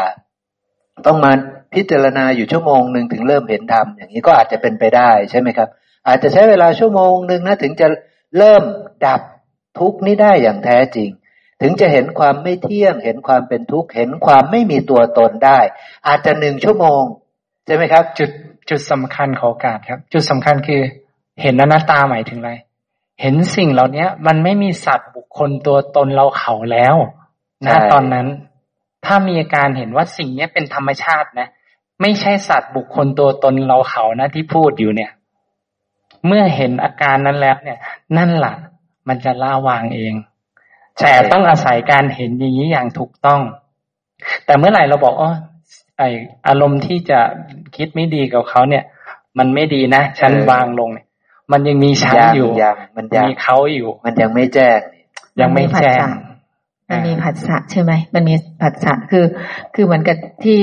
ยืนสอนเด็กหน้าห้องอะเวลาเด็กคือคือเราสอนเขาเนี่ย เราดูสายตาเขาว่าเราเราพูดออกไปแล้วเราจะสบตา เราสบตาเราจะสามารถสื่อได้ด้วยว่า เด็กคนนี้เขาเข้าใจเด็กคนนี้ไม่เข้าใจ เด็กคนนี้มีปฏิกิริยากับเรา แล้วทีนี้ครับเราโดนจัดภาษาตรงนี้เรามาโดนกระทบใจอะเราครับคิดทันทีว่า เออคิดทันทีใช่ เราคิดทันทีว่าเออเราก็ปรุงแต่งกันไปเรื่อยๆว่าเขาคิดใช่อะไรยังไงไงจริง ๆ แล้วเขาอาจจะยังไม่ไม่ออกมาแต่ออกมาแต่เราคิดไปละใช่ครับใช่ไหมคะเป็นมันย่างก็คือ ใช่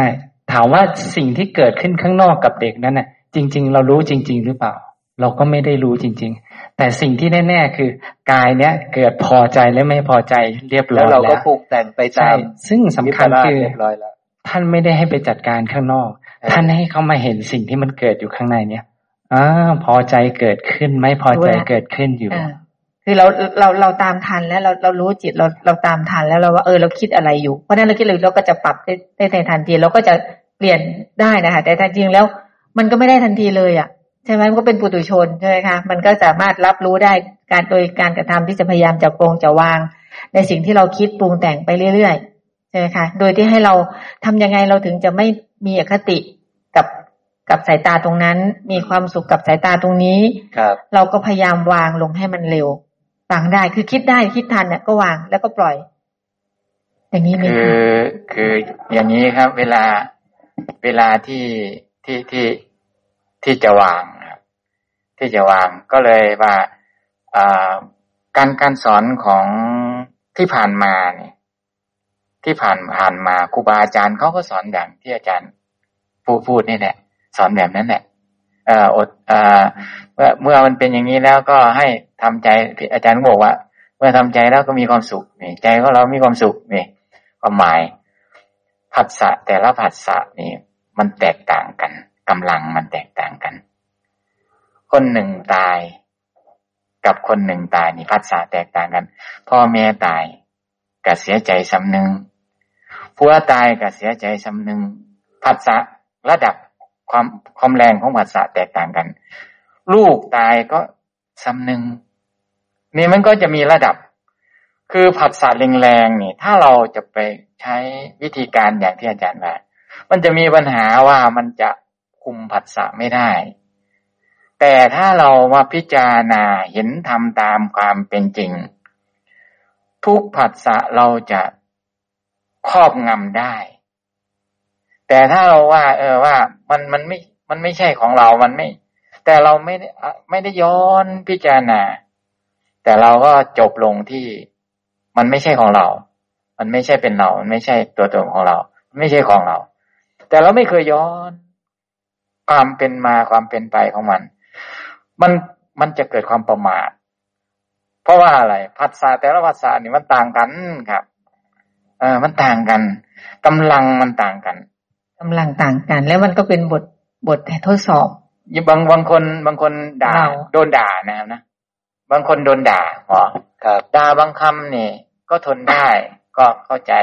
ครับ อ่าด่าบางคำนี่รับไม่ได้อืมันแรงขึ้นนะรับไหมครับ อ่านี่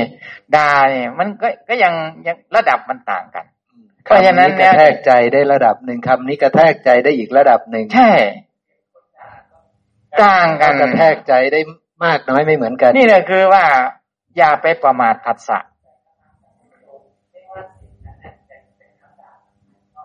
จะครอบงำได้ เราจะครอบงำสิ่งเหล่านั้นได้ นี่คือมากและปัจจุยากมากครับ คือคือผมจะอย่างนี้ใช้คาว่าเย็นได้กัน ไม่ใช่คำว่า ไม่ใช่คำว่ามีความสุขใช้คำว่าเย็นมันเย็นที่มันเย็นลงใช่ไหมคะครับ ตอนที่อาจารย์บอกว่าตนเองนะกลัวมันจะเบียดเบียนตนเองครับ ตอนที่อาจารย์บอกว่ามองศบตาเด็กคนนี้ เด็กคนนี้ เด็กคนนี้ก็เกิด การคิดนึกปรุงแต่งว่า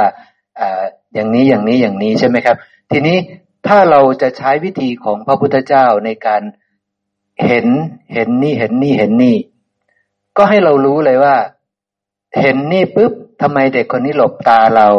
ทำไมคนเด็กคนนี้ดูแล้วแช่มชื่นเหมือนเข้าใจในสิ่งที่เราบอกสอนทำไมเด็กคนนี้แบบว่า ตายังงงๆอยู่ อย่างเงี้ยนะแววตายังดูงงๆอยู่ ทั้งหมดนั้นปุ๊บเรามองปุ๊บกวาดสายตาไปปุ๊บเราก็รู้ชัดว่าอืมเกิดจากปัจจัยปรุงแต่งเกิดจากปัจจัยปรุงแต่งเกิดจากปัจจัยปรุงแต่ง เพราะอะไรเป็นธรรมดา เพราะอะไรนะเพราะไอ้ที่นั่งอยู่นั่น เป็นของปรุงแต่งเป็นของปรุงแต่งนี่ถ้าเราเห็นเป็นคนพูดนี่ก็ของปรุงแต่งก็ของปรุงแต่ง เพราะนั้นคำพูดเนี่ย มันไม่ได้แปลว่าทุกคนจะต้องเข้าใจ สิ่งที่เราสื่อสารเนี่ย มันไม่ได้แปลว่าทุกคนจะต้องเข้าใจ เหมือนกับผมพูดให้พวกเราฟังนี่ ไม่ได้แปลว่าทุกคนจะเข้าใจหมด ใช่ไหมครับ เชิญครับ ใช่นั่นแหละ นั่นแหละ เพราะฉะนั้นทั้งหมด อาจจะใจลอยไปที่อื่นก็ได้ใช่ไหมครับเขาก็ปลุกที่เรื่องอื่นเขาใช่ เพราะฉะนั้นแล้วทั้งหมดทั้งปวงเนี่ย มันเป็นธรรมดาที่อาจจะมีคนเข้าใจมาก คนเข้าใจน้อย หรืออาจจะเกือบทั้งหมดไม่เข้าใจเลย ทั้งหมดนั้น มันเกิดจากปัจจัยปรุงแต่ง ใช่ไหมครับ เรื่องที่เราพูดอาจจะยากไป เรื่องที่เราพูดอาจจะอย่างนี้อย่างนั้นสารพัดเรื่อง เหตุปัจจัยเขาอาจจะไม่สนใจอะไรต่าง ๆ ใช่ไหมครับ ทั้งหมดนี้เป็นเหตุเป็นปัจจัย เห็นความไม่เที่ยงไหมครับว่า เสียงเนี้ยเกิดจากกายเนี้ยเพื่อไปสอนเด็กๆ เพื่อบอกเด็กๆไป แต่เสียงเนี้ยก็ไม่สามารถให้ทุกคนเหมือนกันได้หมด ก็อาศัยปรุงแต่งที่ต่างกันไปในแต่ละบุคคล ใช่ แต่ละคนปรุงแต่งเสียงไม่เหมือนกัน ไม่เหมือนกันเลย ทั้งที่อาศัยเสียงนี้เสียงเดียวกันเดียวกัน เห็นไหมครับว่ามันไม่เที่ยงเลยมันหาความแน่นอนในสิ่งเนี้ย ไม่ได้เลยใช่ดังนั้นพระพุทธองค์ถึงถึงกำหนดให้บุคคลเป็นบัวสีเหลาใช่ไหม ที่ว่าในการรับฟังต่างๆได้ ในการสอนได้ ในการเรียนรู้ได้อะเปรียบเสมือนบัวสีเหลาลักษณะอย่างนี้เราก็ครับเราก็ต้องคิดแบบนี้ ใช่ครับ ก็ก็คือให้เราเข้าใจเลยว่า เป็นธรรมดาที่จะมีคนเข้าใจไม่เข้าใจเพราะทั้งหมดนี้มันเกิดจากปัจจัยปรุงแต่ง เราก็เหลือบไปปุ๊บเราก็เข้าใจอ๋อมันเกิดจากปัจจัยปรุงแต่ง สิ่งที่เราพูดอาจจะยากไปหรืออะไรก็ตาม หรือว่าหรือตัวบุคคลเขามีเหตุปัจจัยที่ต่างกันไปครับใช่ใช่เป็นธรรมดาอยู่แล้วใช่ใช่เราก็เห็นธรรมธาตุว่าโอ้มันเกิดจากปัจจัยปรุงแต่ง สิ่งที่เราพูดเราทำดีที่สุดแล้วล่ะ แต่ว่ามันไม่ได้แปลว่าทุกคนจะรับสิ่งที่เราพูดออกไปนั้นได้อย่าง ตามวัตถุประสงค์ที่เราต้องการสื่อสารเขาใช่พระเจ้าเองท่านก็พูดออกไป แต่ก็ไม่ได้แปลว่าทุกคนจะมีดวงตาเห็นธรรมใช่ไหมครับ บางครั้งบางคราวก็ส่วนมากเห็นธรรมบางครั้งบางคราวก็หนึ่งคนเห็นธรรมแค่นั้นเองใช่ไหมครับนะทั้งหมดนี้พระองค์พูดดีไหมล่ะ ดีแต่ว่าบางคราวไม่มีใครเข้าใจเลยก็มีศูนย์เลยก็มีใช่ไหมครับนะอย่างนี้เป็นต้น มันก็ท่านก็จะสงสัยหรือท่านจะทุกข์กับคนที่เขาไม่เข้าใจไหม ท่านก็ไม่ทุกข์เพราะท่านรู้ว่าของปรุงแต่งเป็นของปรุงแต่งเสียงที่ท่านพูดออกไปให้เขาฟังนี่ก็เป็นธรรมธาตุที่เกิดจากปัจจัยปรุงแต่ง เป็นความจริงแต่ว่าความจริงนั้นเขาไม่รับเอานะ่ะเขาไม่ได้มีเขามีเหตุปัจจัยขเขาองมีเหตุปัจจัยของเขา ท่านก็เข้าใจว่ารู้ชัดอยู่แล้ว มันเป็นไปตามเหตุตามปัจจัย เนี่ย เพราะฉะนั้นสำคัญสูงสุดคือ ให้เห็นธรรมชาติว่าทั้งหมดเกิดจากเหตุปัจจัยปรุงแต่ง ผลที่ตอบสนองออกมาให้เราเห็นนี่เป็นผลจาก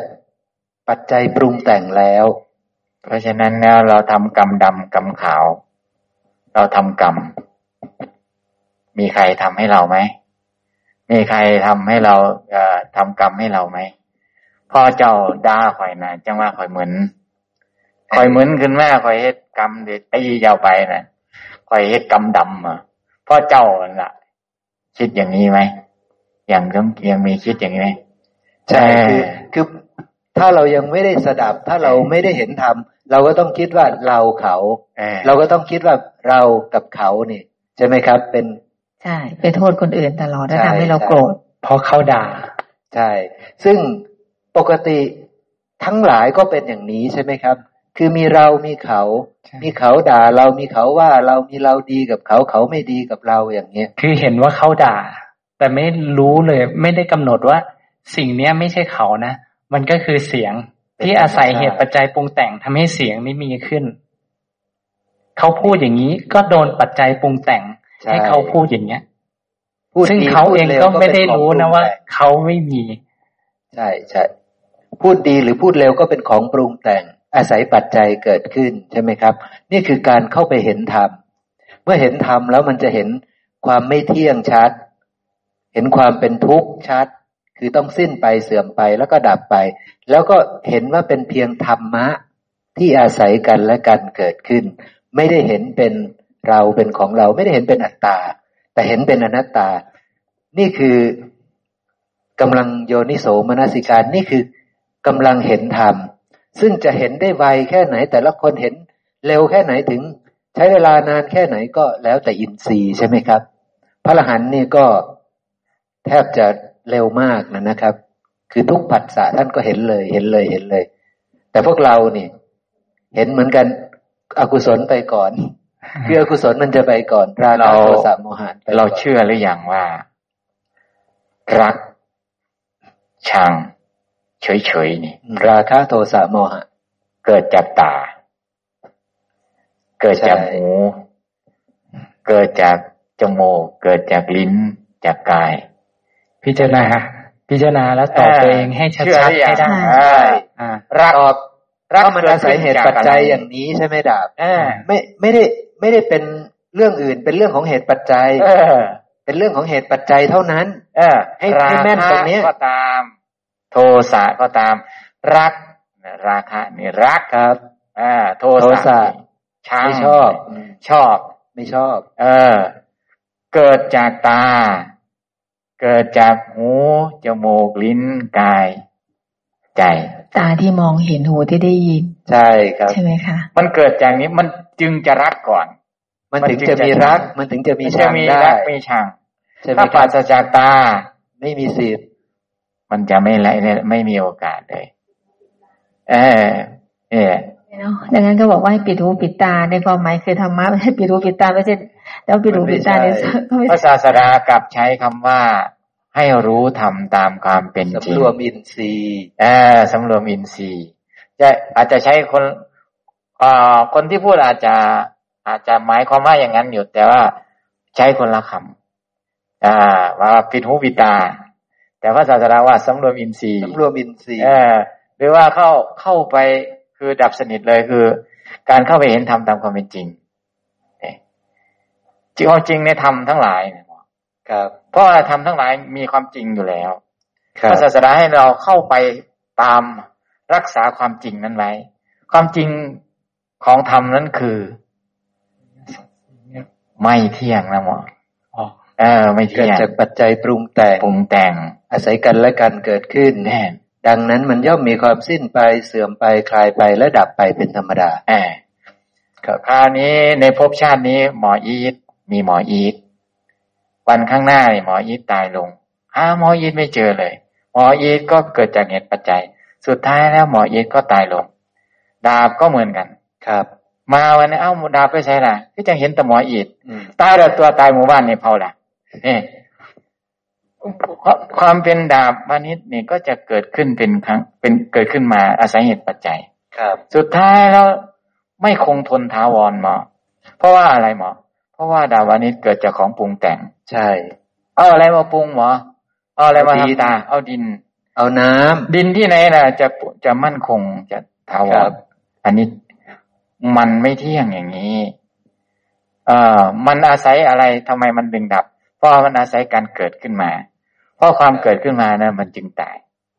เพราะมีความเกิดมันจึงมีตายนี่เราพิจารณาอย่างนี้นี่ เรามีสมมาธิฏฐิตั้งขึ้นได้นะหมอเนาะใช่เพราะอะไรเพราะเราเห็นเรามีธรรมเรารู้ธรรมแล้วหมอรู้ธรรมอะไร ถามย้อนไว้ว่ารู้ธรรมอะไร ไม่เที่ยง เออเรารู้แล้วเลยมันเป็นอะไรหมอทำไมไม่เที่ยง มันเป็นของปรุงแต่งเป็นของปรุงแต่ง อย่างนี้นี่นี่ครับ เราเราจำโครงสร้างนี้ไว้นี่ใช่เราโคครรับงสร้างนี้ไว้ พิจารณาทีไรก็พิจารณาตามนี้ พิจารณาตามนี้ เหตุปัจจัยของการเข้าใจธรรมมันเป็นแบบนี้เนาะนี่นี่ประมาณนี้เนาะใช่คพอรับได้ไหมพอได้ไหมผู้ใหม่ผู้ใหม่เพราะฉะพอนั้นได้ไหมกรรมทั้งไม่ดำและไม่ขาวเนี่ยก็คือดำก็ไม่เอานะนะตอนที่โกรธเนี่ยก็ ให้ละความโกรธเสียด้วยการมีเจตนาที่จะดำก็ไม่เอา คือจะไปเบียดเบียนเขาก็ไม่เอา หรือว่าผัดสาแล้วจะไปปรุงแต่งบุญก็ไม่เอานะครับ จะไม่เบียดเบียนก็ไม่เอาว่างั้นเถอะนะครับ แต่ว่าเอ่อทั้งแต่ทั้งลูกผสมก็ไม่เอา คือดำก็ไม่เอาขาวก็ไม่เอา ทั้งดำและขาวก็ไม่เอา ต้องละทั้งหมดแต่พอการละทั้งหมดมันก็จะเหลือ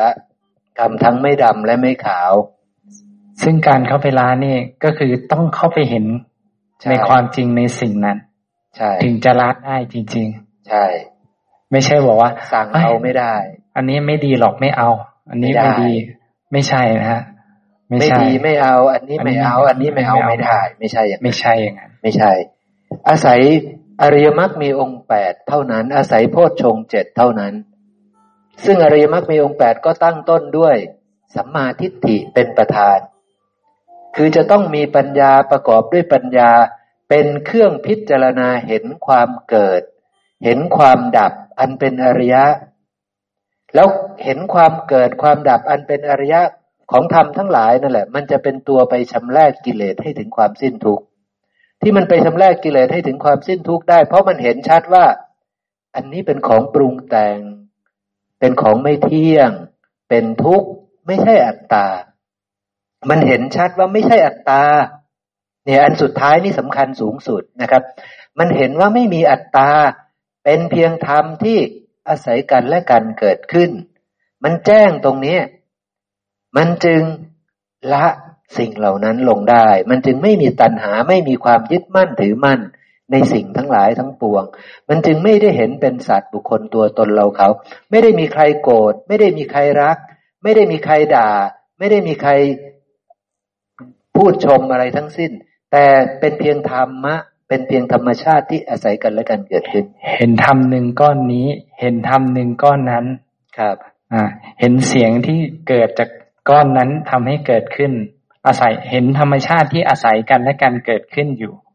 เมื่อพิจารณาอย่างเนี้ย มันจะค่อยๆลบความเป็นตัวตนเอง ใช่ แต่ต้องพิจารณาอย่างนี้นะ ต้องเห็นความเกิดความดับของสิ่งเหล่านี้ก่อน แล้วมันจะค่อยๆละความเป็นตัวเป็นตนเอง โดยที่ไม่ต้องไปบอกว่าอ๋ออันนี้ไม่ดีไม่ใช่ไม่เอาไม่ใช่ แต่เมื่อเห็นถูก เดี๋ยวสิ่งนั้นจะมาเอง ใช่ เมื่อเห็นอยู่อย่างถูกต้องเมื่ออริยสาวกเห็นอยู่อย่างนี้ เห็นว่าตาหูจมูกลิ้นกายใจไม่เที่ยงเป็นทุกข์เป็นอนัตตานะครับ อย่างนี้เป็นต้น ย่อมอริยสาวกเห็นอยู่อย่างนี้ย่อมเบื่อหน่ายใช่ไหมครับ คือมันจะเกิดความเบื่อหน่ายว่า มันไม่ได้น่ายินดีที่จะมายึดมั่นถือมั่นเนี่ยในสิ่งเหล่านี้ ในสิ่งที่ เพียงเป็นแค่ธรรมธาตุที่อาศัยกันและกันเกิดขึ้น เพราะฉะนั้นมันไม่ได้น่ายินดีที่จะไปยึดมั่นว่า เขาด่าเราเขาชมเราทั้งสิ้นมันไม่มีใช่ไหมครับ เพราะมันไม่ได้มีตัวตน เราจะไปยึดอะไรได้ล่ะ ใช่ไหมครับ เห็นอยู่อย่างนี้ย่อมเบื่อหน่าย เมื่อเบื่อหน่ายย่อมคลายกำหนัดก็คือตัณหามันจะดับลง เมื่อคลายกำหนัดแล้วก็จะมีการหลุดพ้น คือหลุดหลุดพ้นจากการยึดมั่นถือมั่นว่าเราว่าของเราว่าตัวตนของเรา ธรรมชาติเหล่านี้ก็เป็นเพียงแค่ธรรมชาติที่อาศัยกันเกิดขึ้น จากการเห็นถูกต้อง จากการมีสัมมาทิฏฐิใช่ไหมครับ เห็นธรรมชาติทั้งหลายเห็นความเกิดขึ้น แล้วก็ความปรุงแต่งความอาศัยกันและการเกิดขึ้น ความสิ้นไปเสื่อมไปคลายไปดับไป เห็นแล้วปุ๊บผลลัพธ์ก็คือ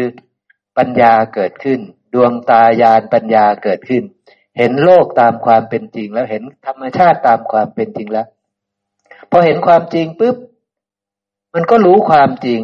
รู้ความจริงแล้วมันไม่มีตัวตน มันไม่มีสาระอะไรนี่ มันก็จะเบื่อหน่ายแล้วก็ละวางไปเองใช่ไหมครับ มันก็จะหลุดพ้นจากความเห็นว่าเราของเราตัวตนของเราได้อย่างบริสุทธิ์บริบูรณ์ เองโดยที่ไม่ต้องไปบังคับบัญชาอะไรเลย การกระทำทางกาย ทางวาจา ทางใจยังยังยังทำอยู่ไหมหมอ ถ้าเป็นเสขาอยู่ก็ยังปรุงแต่งอยู่เออนะครับเพราะมันเป็นยังเป็นกรรมกรรมไม่ดำไม่ขาวเป็นใช่ไปเพื่อความสิ้นกรรมใช่คือยังมีการกระทำอยู่ ยังมีการปรุงแต่งแต่อยู่แต่ แต่เพราะพิจารณาเห็นอย่างนี้แหละอย่างครัที่บเราเห็นครับว่ามันไม่เที่ยงนะไล่มาจนจบ แล้วก็ยังทำกรรมยังทำการกระทำด้วยกาย ด้วยวาจาด้วยใจใช่แต่เป็นปันเพื่อการถ่ายถอนครับ ถ่ายถอนอาสวะอุปธิสังโยชน์ใช่กรรมที่เราเคยทำมาตลอดการ แต่ก่อนพูดแบบนี้ ด่าแบบนี้ ตี ตีกันเลย แต่ก่อนนะสะสมไว้อ่าพูดนิดเดียวตีเลยอ่าแต่พอมาพิจารณา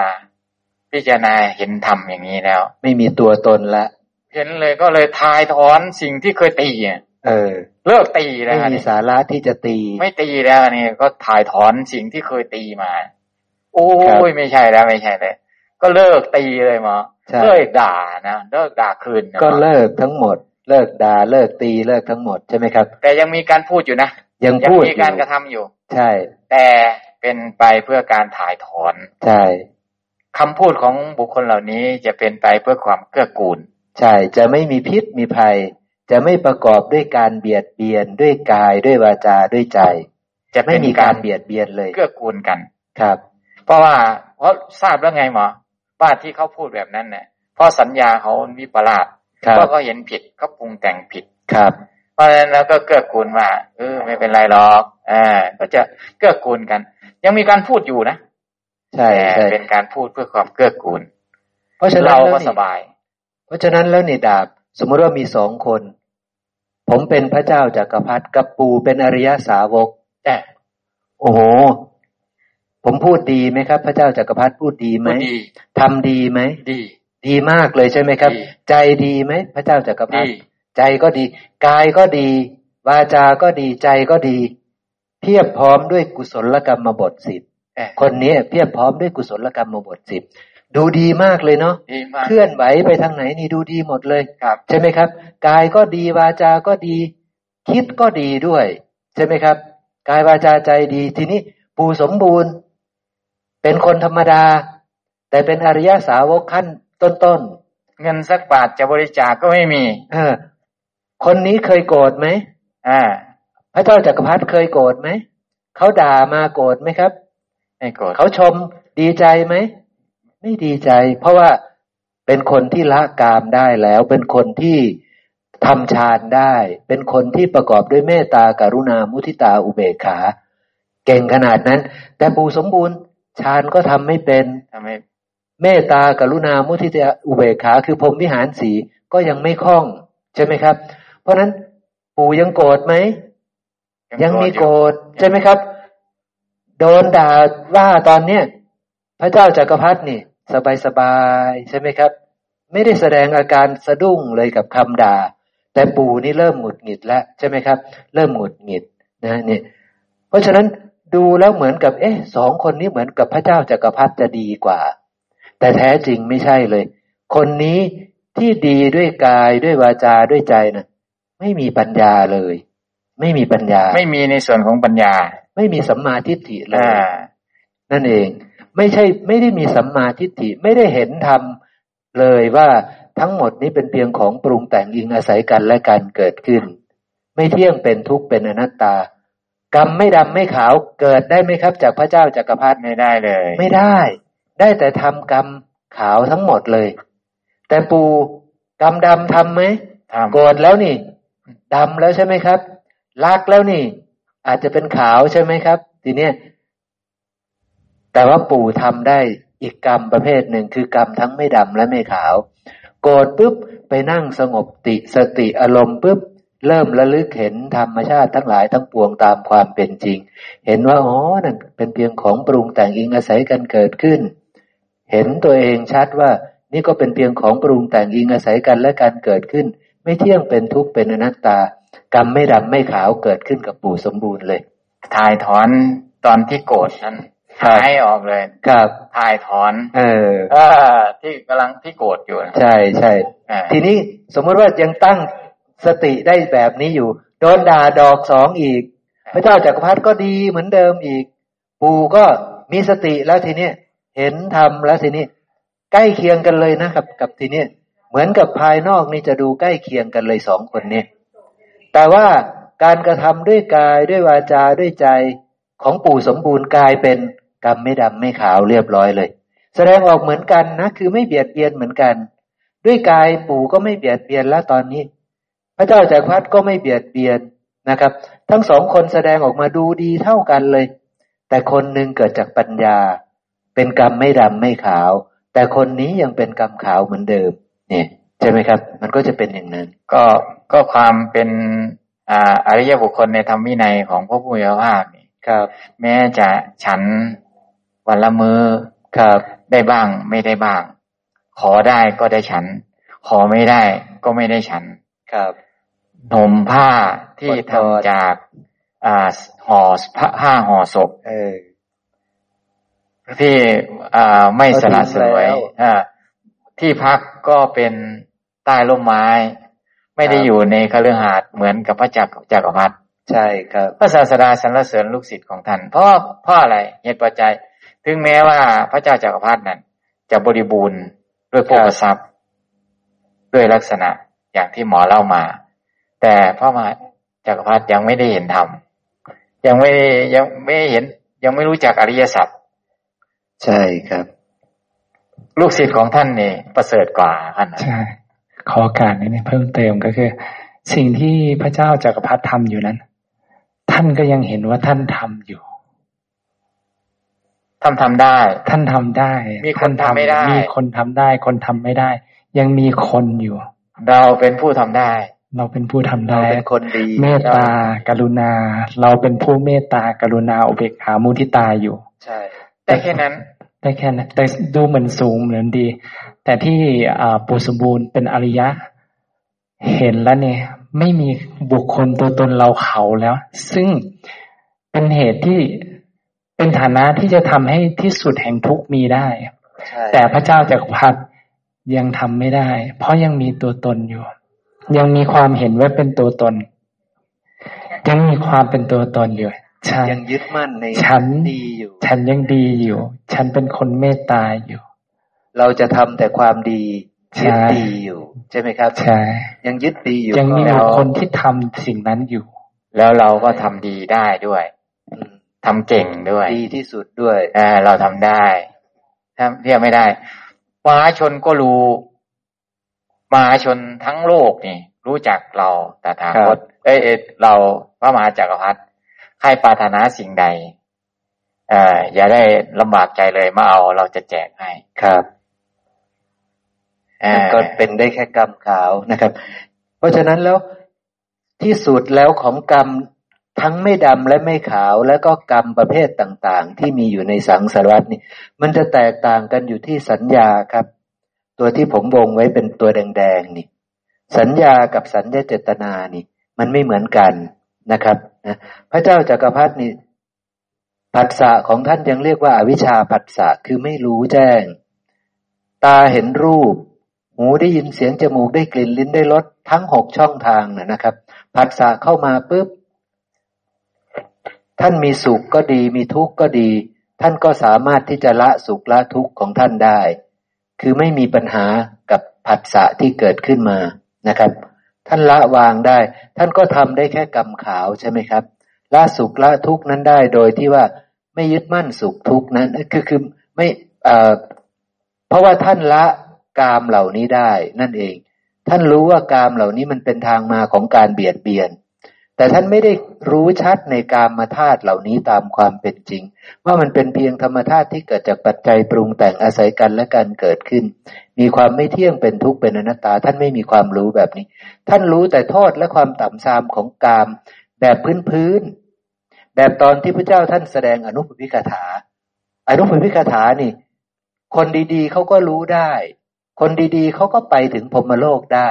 ใช่ไหมครับ ไม่ต้องมีการเบียดเบียนนะได้ใช่ไหมครับ ทานเขาก็มีอยู่แล้วก่อนในโลก ศีลก็มีอยู่แล้วใช่ไหมครับ คนดีๆเขาก็เดินตามทางนี้ สวรรค์เขาก็รู้ว่าไปยังไง แล้วก็โทษความต่ำทรามของกามเขาก็รู้เขาก็เลยหลีกออกจากกาม คนส่วนหนึ่งในนอกธรรมวินัยก็หลีกออกจากกามไปบวชใช่ไหมครับ แต่ยังพ้นทุกข์ไม่ได้ เพราะว่าสังสารวัตรมันรู้แค่นี้ รู้กันแค่นี้ ถ้าเราไม่ได้เข้ามารู้ในสัจจะนะเราก็ไม่มีทางที่จะไปถึงความสิ้นทุกข์ได้ ไม่มีทางที่จะไปถึงกรรมทั้งไม่ดำและไม่ขาวได้ คนทั้งหลายทั้งปวงก็เลยยังมีสัญญาที่วิปลาสอยู่ สัญญาที่ประกอบด้วยความไม่รู้แจ้งอยู่ คือไม่มีใครเลยที่จะรู้ว่า นี่เป็นเพียงของปรุงแต่งอิงอาศัยกันและกันเกิดขึ้น ไม่เที่ยงนะ เป็นทุกข์นะ เป็นอนัตตานะ ไม่มีใครรู้ได้ใช่ไหมครับ จนกระทั่งพระพุทธเจ้าเกิดขึ้นมาในโลก ถึงจะรู้เรื่องนี้ สัญญาแบบนี้จึงต้องรอให้พระพุทธเจ้าเกิดซะก่อนพระมหาสัญญาแบบนี้ต้องรอให้พระพุทธเจ้าเกิดขึ้นมาซะก่อนพระมหาจักรพรรดิก็จะมีสัญญา แต่สัญญาของพระมหาจักรพรรดินี่ยังเป็นในส่วนของอวิชชาอยู่ ยังเป็นส่วนของอวิชชา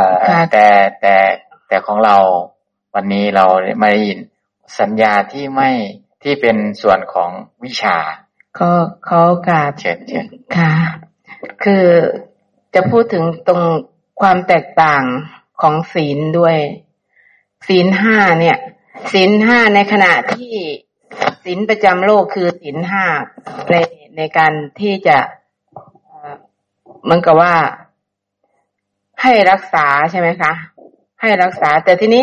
ศีลห้าของผู้ที่เป็นอริยศีลเนี่ยศีลห้าของอริยศีลคือมันเป็นผลของการเป็นโสดาบันแล้ว จึงจะรักษาศีลห้าอันนั้นได้บริบูรณ์ ได้ครบถ้วนโดยอาการของศีลที่เป็นศีลที่รู้เห็นตามความเป็นจริง เป็นผลที่เราเห็นตามความเป็นจริงครั้งแรก เสร็จแล้วเราจะรักษาศีลที่เป็นศีลอริยะ ต้องเป็นศีลห้าที่เห็นตามความเป็นจริงทั้งหมด แล้วบริบูรณ์ด้วยประพฤติปฏิบัติได้บริบูรณ์ เนี่ยความแตกต่างของศีลห้าก็ต่างกันอยู่อีกตรงนี้ เพราะว่าศีลห้าเนี่ยมันเป็นศีลคู่โลกอยู่แล้วใช่ไหมคะศีลปกติทั่วไปคือปกติทุกคู่โลกอยู่แล้ว แต่พอเห็นตามความเป็นจริงปุ๊บอาศัยความเห็นอาศัยการเห็นตามความเป็นจริงนั่นแหละ มารักษาศีลให้เป็นศีลอริยะ เพราะเห็นสิ่งนี้ว่าเป็นไม่ใช่ตัวไม่ใช่สัตว์บุคคลตัวตนเราเขา จึงละสิ่งนี้ เนี่ย มันจะแตกต่างกันตรงนี้ เพราะฉะนั้นเหมือนกันแหละ กับที่พูดถึงพระเจ้าจากักรพรรดิใช่ไหมคะ กับการที่เราวางอย่างเงี้ย แล้วก็มันจะเห็นแตกต่างจากสิจากการปฏิบัติตรงนี้ การวางของเราตรงนี้ กับเหมือนอย่างที่ยกตัวอย่างปู่เป็นผู้เป็น อริยะ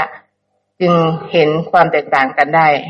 คือกรณีที่สองเนี่ยที่ที่บอกว่าโดนด่าครั้งที่สองเนี่ย พระเจ้าจากักรพรรดิก็วางเฉยได้ค่ะ แต่ปู่ทีนี้ตั้งสมาธิถี่เห็นตรงพระพุทธองค์ก็วางเฉยได้เหมือนกัน แต่อาการวางเฉยนี่เหมือนกัน ใช่ไหมครับ ภายนอกเหมือนกัน แต่เหตุของเกิดของปู่สมบูรณ์เนี่ย คือเห็นทำตรงกับพระพุทธองค์แล้วใช่จึงวางเฉยได้ใช่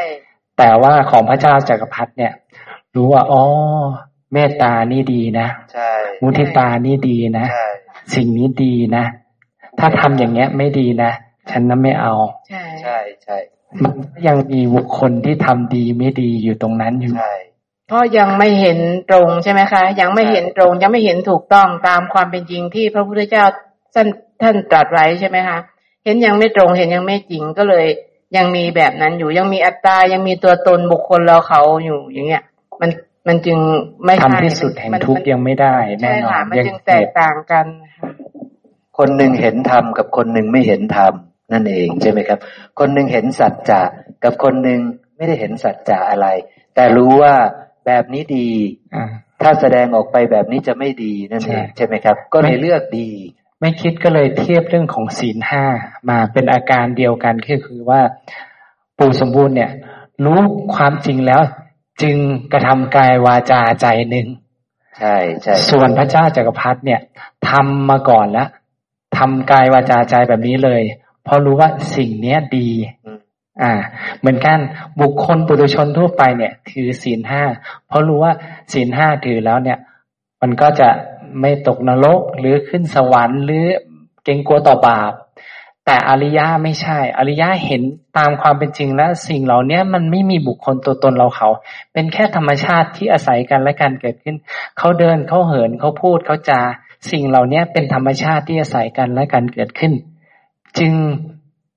ไม่มีความคิดที่จะไปเบียดเบียนก็เลยอยากถือศีล ถือศีลด้วยเพราะเห็นถูกต้องแล้ว จึงเกิดกระทำกายวาจาใจที่ไม่ไปเบียดเบียนเขาตรงนั้น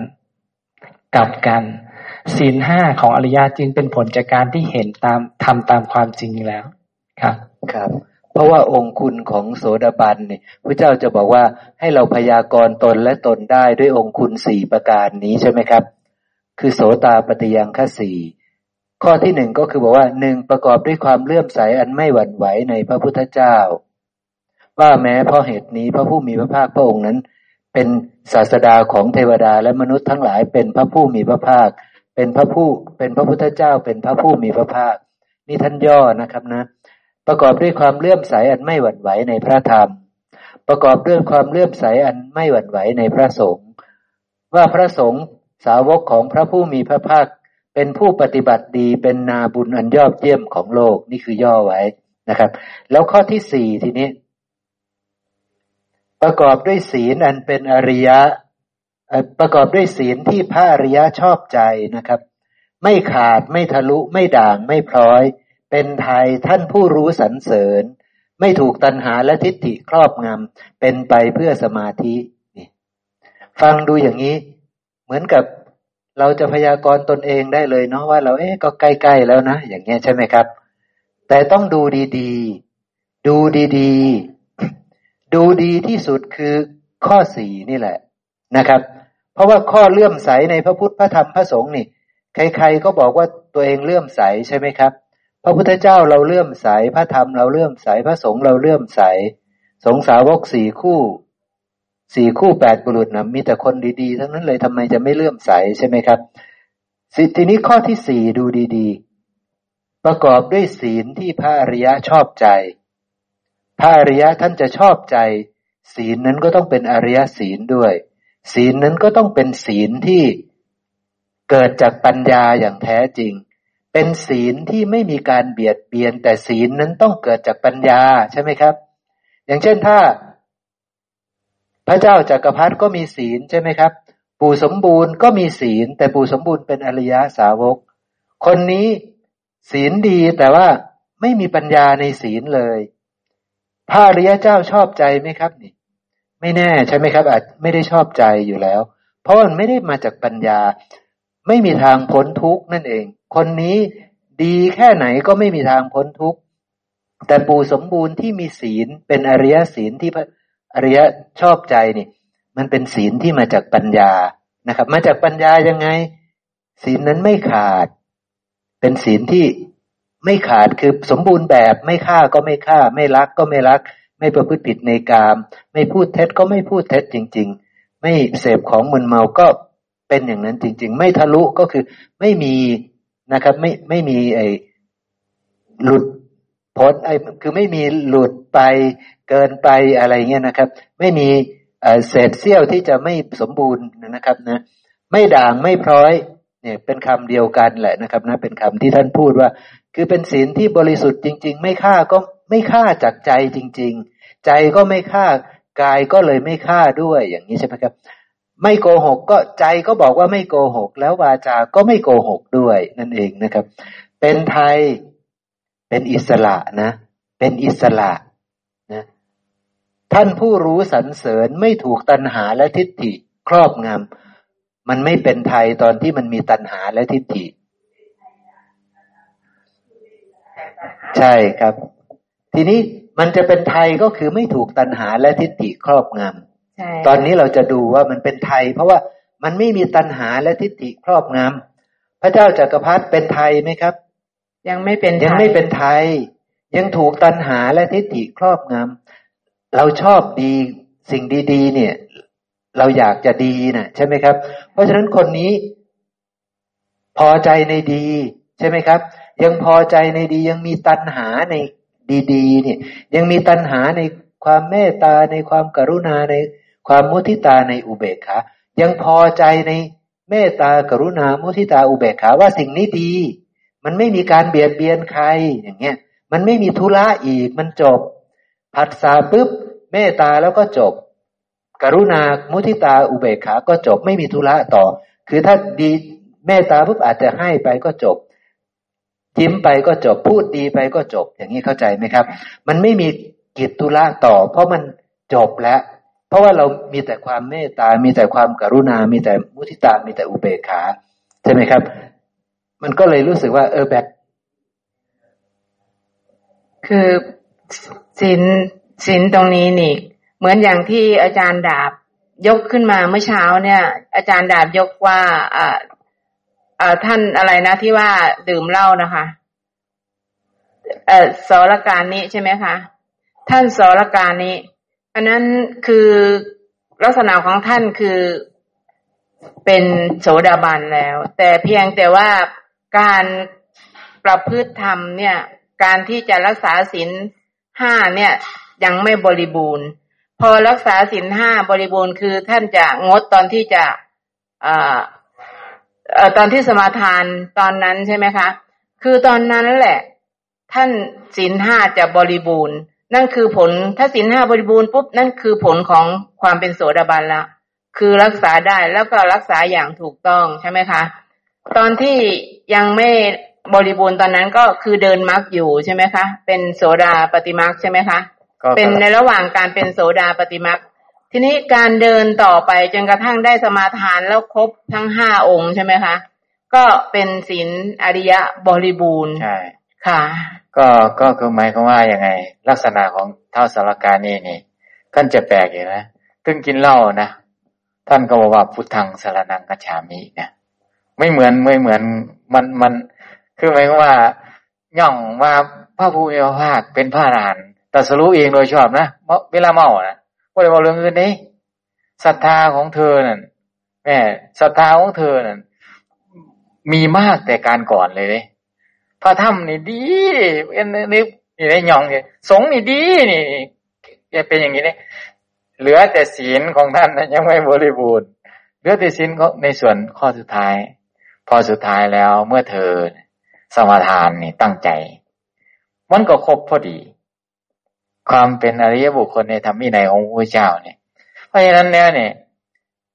จะเดาไม่ได้อะหมอ เดาไม่ได้ ท่านสาวสาวสรการนี่นี่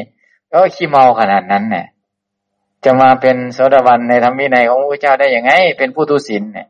พระศาสดาจึงบอกว่าอย่าพยากรณ์พยากรณ์บุคคล ใช่ครับ เธอนั้นได้สมาทานในคราวที่เธอจะสิ้นใจหมอ ใช่ครับ เราจึงเห็นข้อแตกต่างในในช่วงการเดินมรรคกับผลของมรรคอะนะคะ เห็นได้ เพราะว่าท่านเข้าใจคือเห็นธรรมถูกต้องแล้ว แต่ท่านยังเดินมรรคมรรคอะยังไม่ได้ครบ ผลของมรรคยังไม่ปรากฏชัดใช่ไหมคะ ตรงที่ศีลในข้อที่ดื่มเหล้าอะค่ะ เนี่ยมันมันมันเป็นอย่างนี้พอพออ่าได้ครบห้าข้อก็คือผลของมรรคก็บริบูรณ์แล้วอย่างเงี้ย ใช่ค่ะ ยังไม่ชีนี่เคยเจอด้วยตนเอง ไม่ชีเนาะไม่ชีเนาะเอ่อพอไทยเอ่อพอไทยจังไหนจังว่าเจ้าของโมมีศีลกำลังจะตายเนาะว่าหมอ ถ้าคนกำลังจะทำกาลาเนี่ย ความไม่มีศีลนี่ เป็นเป็นอะไรหมอ มันเป็นการรบกวนอย่างยิ่งใหญ่เลยนะหมอนะเป็นความเดือดเรือร้อนใจอย่างยิ่งใหญ่เลยนะ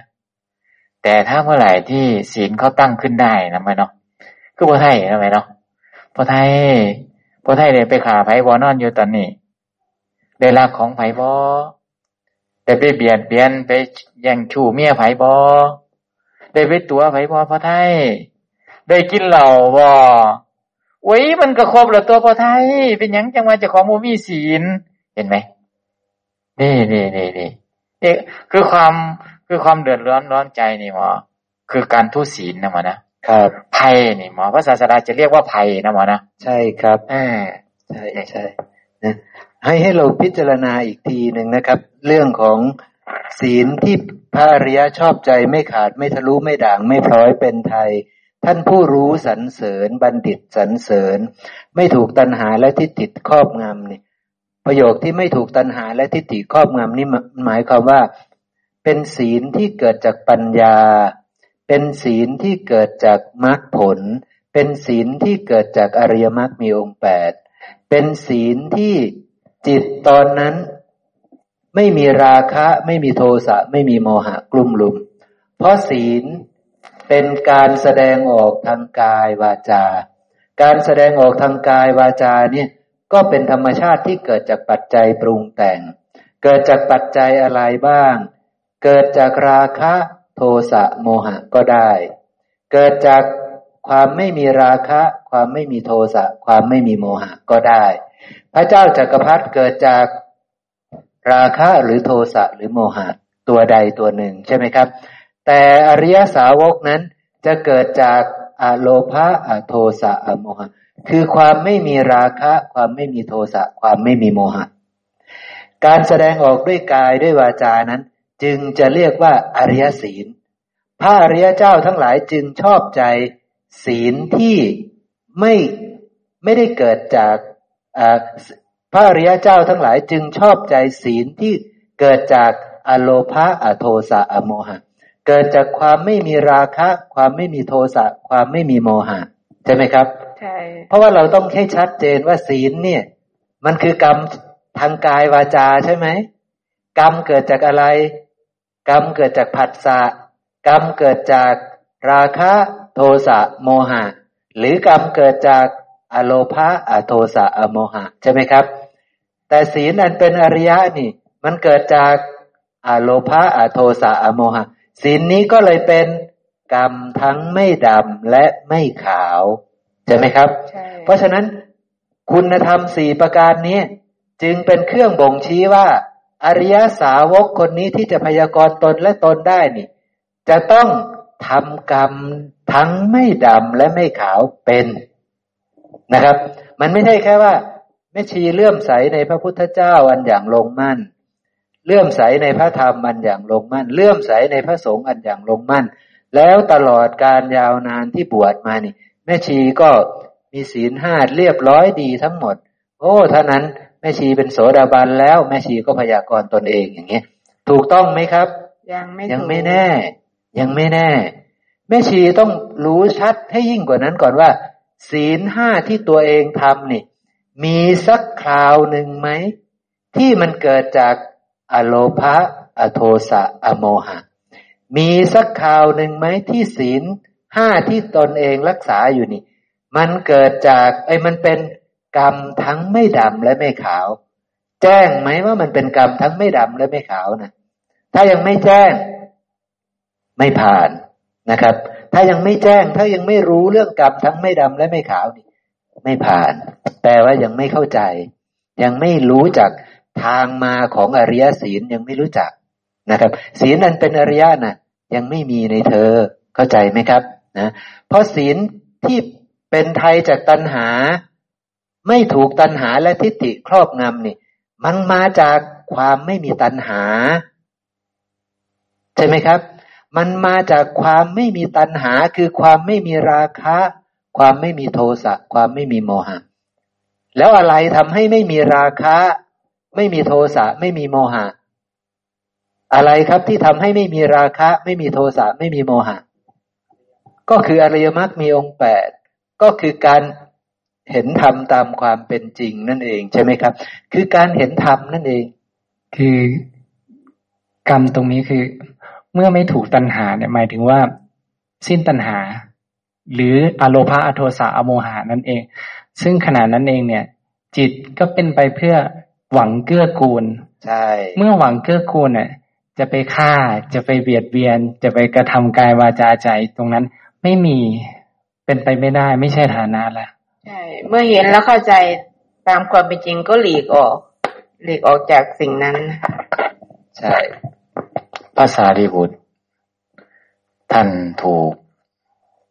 พวกชาวเมืองที่เขาไม่พอใจ ตีดักตีอยู่นอกเมืองภาษารีบุตรถูกตีเข้ากลางหลัง ทั้งบาดและที่ถือไว้หนั่นหลุดมือไปคนละทิศละทางเข้ากระจายไปคนละทิศละทาง ท่านท่าน ท่านไม่ได้ถามว่าตีเราทำไมนะไม่ได้ถามเลย พอล้มลงแล้วบาดไปคนละทางท่านลุกขึ้นได้ ท่านก็ไปหยิบเอาบาดท่านเดินต่อไป ไม่ท่านไม่ไม่ได้ไม่ได้มี ไม่มีกายวาจาที่จะถามว่าตีเราทำไม ใครเป็นคนตีเรา ในในขณะในขณะนั้น ในขณะที่ได้รับเหตุปัจจัยนั้น ก็ท่านก็เข้าใจแล้วว่า สิ่งนี้เกิดเพราะเหตุปัจจัยใช่ไหมใช่คะสิ่งนี้ถ้าไม่มีเหตุปัจจัยก็ไม่เกิดขึ้นใช่ไหมเข้าใจคะเรื่องเข้าใจหมดเลย เข้าใจเรื่องราวท่านเห็นสติของท่านปัญญาของท่านเห็นใช่ครบบริบูรณ์ใช่ ก็ไม่ได้ทุกข์ในสิ่งนั้น ก็ไม่ได้ไปโกรธเคืองใครในสิ่งนั้นที่โดน ถามว่าท่านพระสารีบุตรเจ็บไหมเจ็บค่ะทำไมจะไม่เจ็บค่ะใช่ครับ พอลุกขึ้นมาท่านก็หยิบเอาบาตรของท่านแล้วเดินต่อเออแต่ท่านไม่ไม่กลับมาถามเลยนะ ตีเราทำไมใครเป็นคนตีอะไรต่างๆ ไม่สงสัยในสิ่งต่างๆนี่ใช่ครับ นี่ สัญญาท่านไม่วิปลาสด้วย ใช่ไหมครับนี่แหละนี่ท่านรู้ว่าตีเกิดจากปัจจัยปรุงแต่งอาศัยกันและกันเกิดขึ้นเออไม่สงสัยใน ถูกตีเออหรือเขาตีเนี่ย ไม่สงสัยใช่ไหมครับ ใช่ รู้ชัดว่ามันเกิดจากเหตุปัจจัยปรุงแต่งรู้เออคุณคุณครูบอกว่าถ้าเป็นเรายากไหม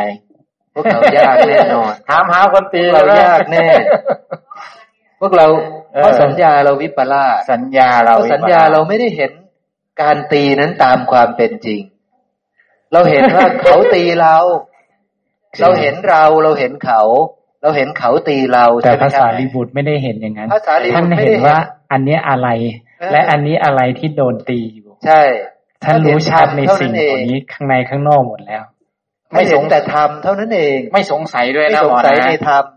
ที่เกิดขึ้น ท่านก็หยิบเอาบาทของท่าน แล้วก็คุมตัวใหม่ แล้วก็ท่านก็เดินต่อท่านถามว่าท่านเจ็บไหมเจ็บ เจ็บ ตีเข้ากลางหลังแบบนั้น จนล้มอะ แต่ท่านไม่สงสัยว่าทำไมเขาตีท่านไม่ว่าตีสงสันี่ยเกิดไม่จากถามอะไรด้วยไม่สงสัย เพราะว่าท่านน่ะเข้าใจมาแต่แรกแล้วว่า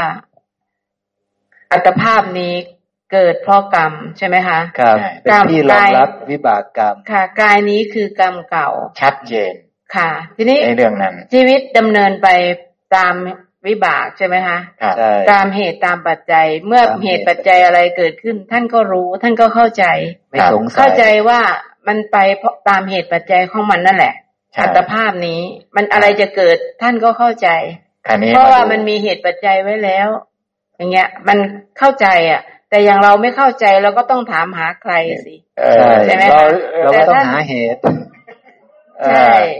อคราวนี้คราวนี้มาดูความเกื้อกูลที่ท่านพระสารีบุตรแสดงออกมา ครับ การที่ท่านพระสารีบุตรทำยังไงในเรื่องนี้ พอพอท่านถูกตีแล้ว มันมีคนมันมีคนเห็นดีคันนี้ ว่าตีพระทำไม ตีพระพระเถระทำไม พวกนั้นบอกว่าไปพวกเราไอ้นี่มันตีพระเนี่ยเราก็เลยจะไปดักมันนอกเมืองเนี่ยมันเดี๋ยวมันก็ออกพากันออกไป เราก็ไปดักตีมันนอกมันจะตีพระทำไมเนี่ยพอพอไปดักเขาพวกนั้นก็กลุ่มหนึ่งก็ไปดักอยู่นอกเมือง ว่ามาทางนี้แน่นอนครานี้พวกนี้นี่ เห็นพระสารีบุตรไม่ได้ว่าอะไร ก็เลยสำนึกครับ ก็เลยสำนึกแล้วก็รีบไปขอโทษท่าน ท่านก็บอกว่าไม่เป็นไร ไม่เป็นไรนะคนที่ตีเนี่ยก็เลยตะไปขอโทษท่าน แล้วก็รับอาสา เพราะว่าท่านเจ็บนะ แขนท่านก็ไม่มีแรงไม่มีอะไรแล้ว ก็เลยรับอาสาถือบาตรให้ เพราะหวานมันก็หนักนะ ก็เลยถือบาตรให้ แล้วก็เช็ดตัวให้ท่านนะ ท่านก็อะพอดีแล้วอ่า ถือบาตรให้ ไอ้คนนั้นมันก็ถือบาตรเดินนำหน้าพระสารีบุตร พอไปจ้าเอกับพวกที่ดักตีอยู่อะไรไม่ พวกนั้นก็บอกว่า ขอท่านพระสารีบุตรเนี่ยจงเอาบาตรคืนเถิด ข้าพระองค์เนี่ยจะตีมันพระองค์จะตีมันนี่ พระองค์ตีในขณะที่มีบาตรนี่บาตรจะแตกท่านพระสารีบุตรว่าอย่าอย่าตีเขาเลย อย่าตีเขา เออเออมันตีพระเถระเนี่ยข้าพระองค์จะตีมันเขาเขาก็ตีเราเขาไม่ได้ตีเธอเธออย่าไปเบียดเบียนเขาเลยนี่ก็กันจนจนคนนั้นไม่ได้ถูกตี ก็อธิบายท่านก็อธิบายมาว่าจนจนคนนั้นก็ไม่ได้ถูกตีอย่าเบียดเบียนกันเลย ท่านมีเมตตาท่านหมด พ่อตีแรงอะเขาตีท่านแรง ท่านก็จนหมดแรงแล้วนะยกบาทนี่ก็ไม่ไหวแล้วนะดูท่าน ก็โอ้ถ้าคน ถ้าคนที่ถ้ารู้นะก็น้ำตาไหลเลยนะว่า โอ้ เบียดเบียนพระเถระนะท่านก็ไม่ได้ถือโทษโกรธเคืองอะไร แล้วแล้วก็จะเรายกอีกตัวอย่างหนึ่งอาจารย์ ตรงที่พระอหิงสกะนะคะเออ พระอหิงสกะใช่ไหมคะพอวิบากท่านมาถึงใช่ไหมคะ เหตุปัจจัยนั้นมาถึง ทั้งทั้งๆที่เด็กเลี้ยงวัวเลี้ยงควายเขาก็คว้างไม้ไปคนละทิศละทางใช่ไหมคะมันก็ยังเหวี่ยงงอกลับมาถูกท่านอย่างเขาเงี้ยไม่ได้ตั้งใจเพียงมาใส่ท่านนี่ใช่เขาก็เพียงไปทางอื่นนะใช่เหตุปัจจัยมันไปเกี่ยวไม้เดี๋ยวก็ตีดมาใส่โดนท่านเหมือนเดิมหัวแตกเหมือนเดิมค่ะแต่แต่ทีนี้ท่านอหิงสกะ เออนะครับ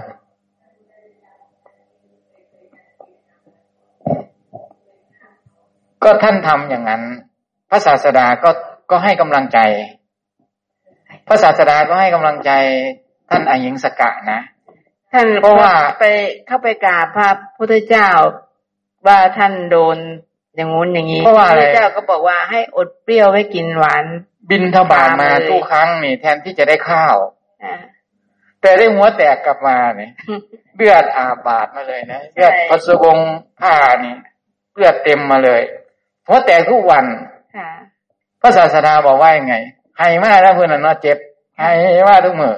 พระศาสดาบอกว่า อดทนเธอะพรามใช่อดทนเธอะค่ะอดเปรี้ยวไว้กินหวาน เจ็บในคราวนี้เนี่ยหัวแตกนะใช่กับเธอไปตกในนรกนั้น เทียบกันไม่ได้เลยนะพรามใช่ สิ่งที่เธอกระทบณเวลานี้นี่เลือดแตกทุกวันนี่หัวแตกทุกวันเลือดออกทุกวันนี่มันเหมือนกับเศษ เศษก้อนหินเล็กๆกระทบใช่แต่ในนรกนั้นถ้าเธอ ถ้าเธอได้ตกไปในนรกนั้น มันเหมือนกับภูเขาทั้งโลกนี่ทับลงมาในเธอนะก้อนหินที่เธอที่โดนหัวเธอทุกวันนี้เลือดออกมันแค่ ก้อนหินเล็กๆ กระทบเธอนะ แต่ในนรกนั้นแสนสาหัสกว่านั้น เทียบกันไม่ได้เลยนิดเดียวก็ไม่ได้ ส่วนที่สิบหกก็ไม่ได้ เสี้ยวเดียวก็ไม่ได้เทียบกับทั้งโลกนี่ เป็นภูเขาทับลงมาพระองค์บอกเพราะฉะนั้นแล้ว อดทนเถอพรามอดทนเถอพรามนี่พระศาสดาให้กำลังใจเรา เจ็บคือเก่าได้ เป็นพระอรหันต์กับเจ็บคือเก่า เจ็บคือเก่าเนาะเนาะคือสิ่งยิ่งกว่านี้เราก็เคยทำมาหมดแล้วใช่ไหมคะพระพุทธเจ้าบอกว่า ทุกสิ่งทุกอย่างที่เราพบเห็นนั้นให้รู้เลยว่าเราทำมาหมดแล้ว แน่นอนที่สุด เราเคยเป็นมาหมดแล้ว แล้วก็ทำมาหมดแล้วอท่านองคุลิมานก็ยังไม่ใช่พระอรหันต์นะครับกำลังเข้ามาสู่ธรรมวินัยนี้ แล้วกำลังจะประพฤติปฏิบัติเพื่อให้บรรลุเป็นพระอรหันต์นะครับ แต่ว่าท่านทำสิ่งที่ประเสริฐอย่างหนึ่ง ก็คือกรรมไม่ดำไม่ขาวเป็นแล้วนะครับ เพราะฉะนั้นอยากจะชี้ให้พวกเราเห็นว่ากรรมไม่ดำไม่ขาวนี่อันนี้สงมันเทียบเท่ากับผู้เจ้าเปรียบเทียบเหมือน แม่น้ำคงคาแม่น้ำสายใหญ่ กรรมไม่ดำไม่ขาวจะเป็นแม่น้ำคงคาสายใหญ่ แต่กรรมอื่นๆที่เราได้สร้างไว้เนี่ย อย่างเช่นท่านองคุลิมานนี่ ท่านทำกรรมไม่ดำไม่ขาวเป็นละ เท่ากับแม่น้ำสายใหญ่ การฆ่าคนท่านไม่รู้ฆ่าคนกี่คนเหมือนกันเนาะในอัตภาพนี้และในอัตภาพก่อนๆด้วย ไม่รู้ท่านฆ่ามากี่คน ทีนี้ท่านฆ่าเขานะ่ะฆ่าคนนี่บาปหนักไหมครับ ถ้าเราความรู้สึกเรา บาปหนักเนาะแต่ผู้เจ้าบอกว่าเปรียบเทียบความหนักของการฆ่าคนขององคุลิมานเปรียบเหมือนก้อนเกลือที่ทิ้งลงไปในแม่น้ำคงคา มันจะเหลือนิดเดียว คือแทนที่พวกเราถ้าเราเป็นคนฆ่าคนใช่ไหมครับ แล้วเราไม่ได้รู้ธรรมะด้วยนี่ เราจะต้องไปรับวิบากหนักไหมครับ น่าจะหนักเลยนะ น่าจะหนักฆ่าคนไม่รู้กี่คน ก็ไม่รู้จะไปตกอยู่ในโลกกี่ขุมกี่เกี่ยวกี่กับกี่กับก็ไม่รู้ใช่ไหมครับ แต่เพราะเรามาทำกรรมไม่ดำไม่ขาวเกิดขึ้นเนี่ยวิบากหนักๆเหล่านั้นน่ะ กลายเป็นเหลือเท่ากับก้อนเกลือแค่นั้นเองครับ แทนที่มันจะเหมือนกับ เกลือที่โยนลงไปในแก้วน้ำน่ะ มันกลายเป็นเกลือที่โยนลงไปในแม่น้ำคงคา แม่น้ำคงคาเป็นกรรมไม่ดำไม่ขาว อันมีฤทธิ์มากอนุภาพมากขนาดนี้น่ะ จะไปลบล้างกรรมได้ขนาดนี้นะเราลองคิดดูสิครับ กรรมที่พระองค์คุลิมานควรจะต้องไปเสวยทุกวิบากอย่างหนักๆนี่ หายไปเกือบหมดเลย เหลือเหมือนกัน คือเหลือวิบากคือต้องได้รับบาดแผลตามร่างกายใช่ไหมครับ เหลือแค่นั้นน่ะ จากการที่ต้องฆ่าเขาฆ่าเขาฆ่าเขาไม่รู้กี่คนใช่ไหมครับ แต่วิบากที่ได้รับคืนคือ แค่นี้ เพราะท่านได้ทำกรรมไม่ดำไม่ขาวให้เกิดขึ้น นี่คือฤทธิ์เดชของกรรมไม่ดำไม่ขาวครับ และกรรมนี้ก็ส่งผลก่อนด้วยนะใกรรมไม่ดำไม่ขาวเนี่ย รัดคิวมาก่อนด้วย เพราะที่ส่งส่งผลใหญ่ครับ คือปิดประตูข้างล่างเลย ให้ผลก่อนนี่คือปิดประตูข้างล่าง องคุลิมานไม่มีสิทธิ์ไปลงในนรก ปิดประตูบายนะครับ จะปิดประตูบาย สมมติว่าท่านไม่ต้องบรรลุพระอรหันต์ท่านต้องก็ไม่มีทางที่จะลงไปข้างล่าง ท่านก็เป็นอริยสาวกแล้ว ใช่ไหมครับ วิบากของท่านก็ได้แค่เลือดตกยางออกแค่นั้นเอง ตายไปปุ๊บท่านก็ถ้ายังไม่สิ้นอาสวะนะ ท่านก็ไปเป็นเทวดาชั้นใดชั้นหนึ่งใช่ไหมครับ แต่เนื่องจากท่านสิ้นอาสวะท่านเป็นพระอรหันต์ท่านจึงไม่ต้องเกิดอีกแล้วนั่นเอง เพราะฉะนั้นแล้วเห็นความยิ่งใหญ่ของแม่น้ำคงคาครับ กับเกลือเล็กที่จะเกิดขึ้น เราไม่รู้หรอกว่าการก่อนนี่เราทำกรรมอะไรมาไม้ไปบ้าง ใช่ แต่กรรมในคราวนี้นี่กรรมไม่ดำไม่ขาวนี่ เราพอได้แลกได้นะเออแลกกับอะไร เราทำเป็นไหมอ่า เราแลกกับการหนึ่งเข้ามาศึกษา เหนื่อยจังเลย โอ้ยไกลจังเลย โอ้โหลำบากไม่มีเวลาเลยไม่มีเวลาที่จะเข้ามาศึกษาอ่าแลกแลกกันนะมันน่าแลกไหมแม่มันน่าแลกไหมครับ มันหน้าแรกไหมกรรมทั้งไม่ดำและไม่ขาวนี่ ถ้าเราทำเป็นดีไหมครับแหมมันปิดประตูให้เราเลยนะ ปิดประตูอบายให้เราเลยนะ แลกกับการต้องนั่งฟัง เบิดมือเบิดเป็นแจ๊กเว้าอีหยังบ่มีเบิดจักเตือแนวเว้าอะนี่นี่มันหน้าแรกไหมเหนื่อยก็พอไหวครัแล้วบแม่แม่แม่เหรียญถามว่าพระอรหันต์อะไรนะครับแม่ ละได้ทุกอย่างแล้วครับ แล้วคำถามคืออะไรแม่ สมมุติว่าอย่างคุณหมอหรือแม่น้อยนี่ละได้ทุกอย่างแต่เป็นคุณหมออรหันต์หรือแม่น้อยอรหันต์ได้ไหมคะ ถ้ายังหัวดำๆนี่เป็นไม่ได้แม่ ไม่มีผ้าอรหันต์หัวดอืมำไม่มี ถ้าสมมุตินะแค่แค่โสดาบันใช่ไหมได้แค่พื้นๆนะแม่นะ ถ้าสมมุตินะ ไม่ไม่สมมุติละอาจจะพาไปดูท่านพาหิยะเลย ท่านพาหิยะทารุจิริยะที่ท่านดาบท่านพูดไว้นี่เป็นพระอรหันต์ตอนที่หัวดำตอนที่ขอฟังธรรมกับพระพุทธเจ้า หรือท่านยาสาด้วยก็ได้ เอาท่านพาหิยะก็ได้ ท่านพาหิยะที่หลงตัวเองว่าเป็นพระอรหันต์แล้วนี่ แต่เทวดาญาติมาบอกว่า ท่านไม่ใช่พระอรหันต์แต่พระอรหันต์นี่มีอยู่ที่เชตวัน ก็เลยดิ่งมาเชตวันเลย มาหาพระพุทธเจ้าพระเจ้ากำลังบินทบาทอยู่ ก็เลยบอกพระเจ้าก็เลยขอให้พระเจ้าแสดงธรรมพระเจ้าก็ปฏิเสธ ก็เลยใช้อุบายว่าต้องแสดงเดี๋ยวนี้ถ้าไม่แสดง พระพุทธเจ้าอาจจะตายก็ได้ หลังจากบินทบาทนี่อาจจะตายระหว่างบินทบาทหรือข้าพระองค์อาจจะตายก็ได้เพราะฉะนั้นพระเจ้าต้องแสดงธรรมเดี๋ยวนี้ ก็เลยแสดงใช่ไหมครับ แสดงเสร็จปุ๊บก็บรรลุเป็นพระรหันเลย แสดงด้วยบทว่าสักแต่ว่านะสักแต่ว่าได้ยินสักแต่ว่าธรรมะนะเกิดขึ้น ไม่ได้มีตัวตนในธรรมเหล่านี้นะ นี่พระเจ้าแสดงแต่เท่านี้ ว่าสักแต่ว่านะสักแต่มีแต่ธรรมนะ ที่อาศัยกันและเกิดกันและกันเกิดขึ้นนี่ไม่ได้มีตัวท่านนะ ไม่ได้มีตัวเธอ พระพุทธเจ้าบอกว่า ถ้าเธอเห็นว่าสักแต่ว่าธรรมะนะที่เกิดขึ้นนี่ เมื่อนั้นเธอจะไม่มี เมื่อใดเธอไม่มี เมื่อนั้นเธอก็จะไม่มีในโลกนี้ ไม่มีในโลกหน้าและไม่มีในระหว่างโลกทั้งสอง เพราะเธอเห็นว่ามันมีแค่ธรรมะนะที่อาศัยกันและกันเกิดขึ้น เธอไม่ได้เห็นตัวเธอในธรรมธาตุเหล่านั้นเลย ไม่ได้ตาเธอไม่ได้หูจมูกลิ้นกายใจเธอ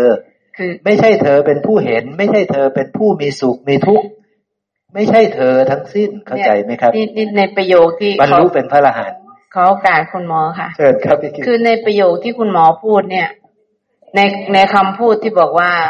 เอ่อไม่ใช่ไม่ไม่มีตัวเธออยู่ในเธนั้นอคือเมื่อก่อนความที่เราไม่เข้าใจ เราจะมองเป็นอะไรวาดมโนภาพไปเยอะมากมายเลยว่า จะต้องไปอะไรแสดงอะไรไปขนาดหนักเลยในในการที่พระบวชแล้วใช่ไหมคะคือมันมันปรุงแต่งแบบแบบอะไรไกลมากอย่างเงี้ย สูงมาก แต่จริง ๆ แล้วพอเรามาเข้าใจในธรรมเนี่ย ก็เป็นธรรมดาเองใช่ไหมคะ ในการได้ฟังธรรมแล้วเข้าใจธรรมแล้วก็ตรัสรู้ในขณะนั้น เนี่ย การที่เราไปคิดว่ามันจะต้องอะไรมากมายเนี่ย เนี่ยเราคิดไปก่อนใช่ไหมเราปรุงแต่งไป เป็นมโนภาพที่ห่างเรามากเกินอย่างเงี้ยแต่เนี่ยพอศึกษาแล้วเนี่ย มันเข้าใจได้ คนทุกคนที่เข้ามาศึกษาเนี่ย ทุกคนเข้าใจได้ ฟังแล้วรู้ได้เข้าใจได้ทำความเข้าใจได้ประพฤติได้ปฏิบัติได้ค่ะครับนะพอท่านบรรลุใช่ไหมครับ ท่านเป็นพระอรหันต์แล้วนะ ตอนนี้ ท่านฟังธรรมบทนี้ปุ๊บท่านก็ประพฤติธรรมสมควรแก่ธรรมโยนิโสมนสิการไปปุ๊บก็บรรลุเป็นพระอรหันต์พอบรรลุเป็นพระอรหันต์ อยู่ได้ไหมครับ ในคาบแบบนี้ไม่ในได้คาบแบบเราอยู่ไม่ได้ อยู่ไม่ได้ครับ ต้องออกบวชอย่างเดียวพระเจ้าก็ถามว่าเธอมีบาตรมีจีวรหรือยังถ้ายังไม่มีก็ไปหา ไปหาปุ๊บก็ถูกแม่วัวขวิดตาย ไม่ได้ครับ เพราะว่าต้องบวชครับทำไมต้องบวชคนเป็นพระอรหันต์แล้วต้องบวช ทำไมครับเราลองช่วยกันคิดสิบางขณะที่ผมคิดนะผมก็เข้าใจเลยนะนะแต่ผมจะพยายามลื้อฟื้นความเข้าใจของตัวเองตอนนี้ คือเหตุปัจจัยของธรรมท่านสูงเกินที่จะอยู่เป็นคารวาสนะคะ แล้วก็เหตุปัจจัยของท่านอีกอย่างหนึ่งก็คือ ท่านไม่ได้มีเหตุปัจจัยในการบวชแล้วอายุไขของท่านจึงสิ้นสุดลงในขณะที่ออกไปหาบาตรเพื่อจะมาบวชครับคือคำถามเป็นอย่างนี้ว่า ถ้าท่านบรรลุพระอรหันต์แล้วหรือปู่สมบูรณ์บรรลุเป็นพระอรหันต์แล้วนี่ อยู่เป็นคารวาสต่อได้ไหมไม่ได้ ไม่ได้เกินที่ไม่ได้เจ็วันคือมันอย่างเนี้ยครับ อยู่กับกองกามนะคารวาสเนี่ยใช่ เกิดว่าอะไรดีอะปู่ต้องทำงานไหมครับ ไม่ได้พระอรหันต์ทำงานไหมไม่ครับพระอรหันต์ไม่ทำงาน ใช่ไหมครับ หาเงินมาทำไมพระอรหันต์ไม่มีไม่ได้หาเงินใช่ไหมครับใช่เพราะฉะนั้นพระอรหันต์จะหาเงินไหมครับ ไม่ไม่หา เพราะฉะนั้นปู่จะทำงานไหมไม่ทำงาน แล้วใครจะเอามาให้กิน เกิดเขาไม่เอาให้กิน เป็นไงครับ อยู่ได้ไหมขี้เกียจพ่อใหญ่นี่ขี้เกียจใช่ไหมครับเขาจะบอกพ่อใหญ่นี่ขี้เกียจมากเลยไม่ทำมาหากิน แล้วคนที่พูดก็จะรับวิบากขนาดเอไหนอทีนี้คนก็จะได้รับบาปโดยที่มาเพ่งพระอรใช่หันต์แบบนี้ใช่แล้วทีนี้ไม่หาอาหารให้เป็นไงครับใช่ตายสิครับ ใช่ไหมครับเพ ราะฉะนั้นมันอยู่ไม่ได้ด้วยค่าบแบบนี้ใช่ต้องไปเป็นขอทาน พระอรหันต์ว่าจะต้องบวชเท่านั้น ไม่มีภาระที่จะมาทำมาหากินนะครับ ไม่ต้องแสวงหากามอีกต่อไป เพราะฉะนั้นถ้าพ่ออยากจะเป็นพระอรหันต์ในข้าบพ่อจริง ๆ พ่อก็ต้องขอทานเลยนะ ใช่ไหมครับ แล้วทีนี้อยู่ใน ขอทานที่ไหนล่ะก็ต้องไปตลาดนะมันสะดวกสบายสำหรับพระอรหันต์ไม่ไปตลาดนี่ มันไม่สะดวกสบายเลยใช่ไหม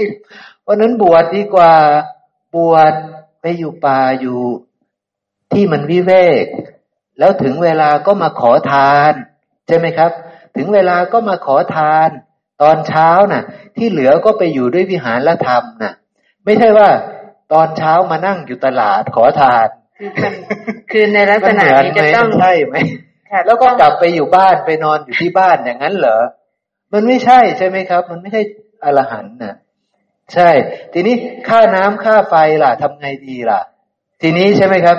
มันไม่ใช่สภาพที่พระอรหันต์จะมาอยู่บ้านใช่ไหมครับ พระอรหันต์ต้องไปอยู่ป่าอยู่วัดอยู่อะไรเงี้ยแล้วก็ตอนเช้าก็มาหาขอทาน เพื่อให้ได้ปัจจัยสี่ดำรงชีวิตอยู่ได้ ที่เหลือปุ๊บก็ไปอยู่ในที่ที่ไม่ต้องมีค่าใช้จ่ายนะ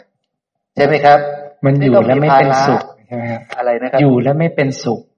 หมายถึงว่าด้วยเหตุปัจจัยรอบข้างอย่างเงี้ยเออมันอยู่ไม่ได้ มันอยู่อยู่ไม่ได้ ได้แล้วอยู่ไม่เป็นสุข มันรบไม่เป็นกวนสุขหนึ่งคนเขาจะมาติเตียนคนเขาจะมาเพ่งว่าคือขี้เกียจจังเลยคืพ่ออใหญ่ต้องนี่ถ้าอรหันต์นี้ต้องอยู่ในเพศนักบวชเท่านั้น ใช่ใช่ค่ะ มันจะอยู่ไม่ได้ เพราะว่าหนึ่งอาจจะทำให้บางคนไม่เข้าใจแล้วก็เบียดเบียนท่านก็จะเป็นบาปมหันต์เลยพวกนี้ใช่ไหมครับนะแล้วสองท่านจะอยู่ยังไงอะ ในเมื่อชีวิตตัวที่ท่านนั่นแหละหมออยู่ไม่ได้เออมันเพราะว่าอยู่ไม่จิตได้มันจะน้อมเข้าสู่การใช่บรรพชา ใช่ ท่านไม่สามารถอยู่ได้ใช่ จิตของจะท่านน้อมออกจากกามเลย จะออกเลย เพราะว่าจะออกมันไม่มีเลยกามแล้ว มันเห็นไม่กามีมกามแล้ว มันไม่ไม่มีอะไรให้อะไรแล้วอะไม่มีก็จะน้อมเพราฉนั้นท่านอต้ออกงไปออกอย่างเดียว ใช่ไหมครับ สละทุกสิ่งทุกอย่างไปอยู่แบบวิเวก ถึงเวลาก็ออกมาขอทานแค่นั้นเอง ซึ่งสูงสุดของคารวะก็คืออนาคามี สูงสุดของคารวะคืออนาคาแค่มีนั้นแม่ มันมันมีนะแม่แต่ว่าเราไม่หมายมีถึงเครื่องหาพระอรหันต์หรือเราหาไม่อะไรมีเคแม่รื่องก็เครื่องตรวจหาพระอรหันต์หรือหาอะไร คือ คืออนาคามีเนี่ย ก็แม่ไงคะแม่ก็ปฏิบัติเอาก็ไปถึงได้ ใช่ค่ะคืออนาคามีนี่เป็นฐานะที่จะอยู่ครองเรือนได้ ใช่ แต่อยู่ครองเรือนก็ต้องอยู่แบบหูสุดๆนะ ท่านคติกาละนี่ใช่ไหมครับ ประกอบอาชีพอะไรครับ ต้องไม่เบียดเบียนเลยนะ ไปเอาจะปั้นหม้อทีไปหาดินตรงไหนก็ได้ไหมครับ ไม่ก็ไม่ใช่อีกนะ ก็ต้องไปดินที่หนูเขาขุดรูไว้น่ะ แล้วก็ควักควักควักควักควักดินออกมาน่ะ ไม่มีอะไรเหลือแล้วในดินนั้นน่ะไปเอาดินแบบนั้นน่ะ มามาทำเป็นหม้อเป็นมาปั้นหม้อนะต้องไม่เบียดเบียนเลย เพราะว่าท่านไม่มีใจคิดเบียดเบียนอยู่แล้ว กามท่านละได้ เพราะฉะนั้นประกอบด้วยเมตตากรุณามุทิตาอุเบกขาจริง ๆ ไม่มีการเบียดเบียนจริง ๆ บางบางทีนะแม่ บางทีเราไม่รู้จัก เราไม่รู้จักอนาพระอนาคามีเนี่ย เราจะไปรู้ได้ยังไงว่าใครเป็นพระอนาคามี เราจะต้องรู้จักเสียก่อนเราต้องเข้าใจว่าผู้ที่เป็นพระอนาคามีเป็นยังไง ไม่ไม่ไม่ไม่ปรุงแต่งเองๆเขาปรุงแต่งเองแม่ที่เขาไปชี้พว่าระพุทธเจ้าหลวงพ่อนี้หลวงพพ่อระพุทธเจ้าบอกว่ามีพระองค์คนเดียว ที่จะรู้ได้ ที่จะรู้ได้ มีพระองค์คนเดียว ถ้าพวกเรานี่พูดไปตามๆกันเฉยแล้วก็แล้วก็อีกฐานะหนึ่งครับ ก็คือว่าที่พระพุทธองค์ท่านตรัสบอกว่า ก็โสดาบันจะรู้ว่านี่คือโสดาบันใช่ด้วยกันเองใช่สกาทาคามีก็รู้โสดาบันและสกาทาคามีใช่ อนาคามีก็รู้โสดาบันสกะ แล้วก็อนาคามีด้วยกัน ใช่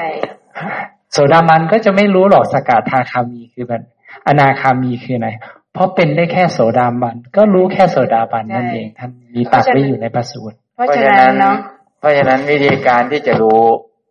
ว่าเมคิดเป็นๆเป็นอะไรอนาอนาคามีไหมแม่อยากรู้อะ เพราะว่าอนาคามีจะรู้จักกัน ใช่ เพราะฉะนั้นแม่ปฏิบัติเพื่อความเป็นอนาคามี ใช่ คืออยากรู้ไงอยากรู้ว่าหมออีทนี่เป็นอนาคามีไหมอนาคามีจะรู้อนาคามี แม่นะก็เลยมีมากและปฏิบัติาปฏิบัติให้ยิ่งยวดเพื่อครับความเป็นอนาคามี จะได้รู้ว่าใช่ไหมนี่ใช่ใช่คือมันอย่างนี้แม่ว่าไม่ใช่ ไม่ใช่ คืออย่างนี้นะ เราจะรู้ได้ว่าใครมีปัญญาเนี่ย ต้องใช้เวลาไหมครับเยอะต้องใช้เวลานะแล้วอริยบุคคลเป็นผู้มีปัญญาไหมมีทุกท่านมีปัญญาใช่ไหมครับใช่ทีนี้เราจะรู้ว่าใครมีปัญญานี่ผมจะรู้ว่าเก่งมีปัญญาไหมพี่คิดมีปัญญาไหมดาบ มีปัญญาไหมปู่สมบูรณ์มีปัญญาไหมทุกท่านที่นั่งอยู่นี่มีปัญญาไหมต้องใช้เวลาใช่ไม่ใช่ใช้เวลาเล็กน้อยด้วย ต้องใช้เวลานานใช่ไหมครับใช่เพราะฉะนั้นก่อนที่ผมจะรู้ว่าปู่มีปัญญาหรือเปล่า ต้องใช้เวลานาน ก่อนที่ผมจะรู้ว่าปู่มีศีลหรือเปล่า ใช้เวลาไหมครับ ใช้เวลานานต้องอยู่ด้วยกันใช่ไหมครับใช่ต้องอยู่ด้วยกันถึงจะรู้ได้ว่าผู้นี้มีศีลไหม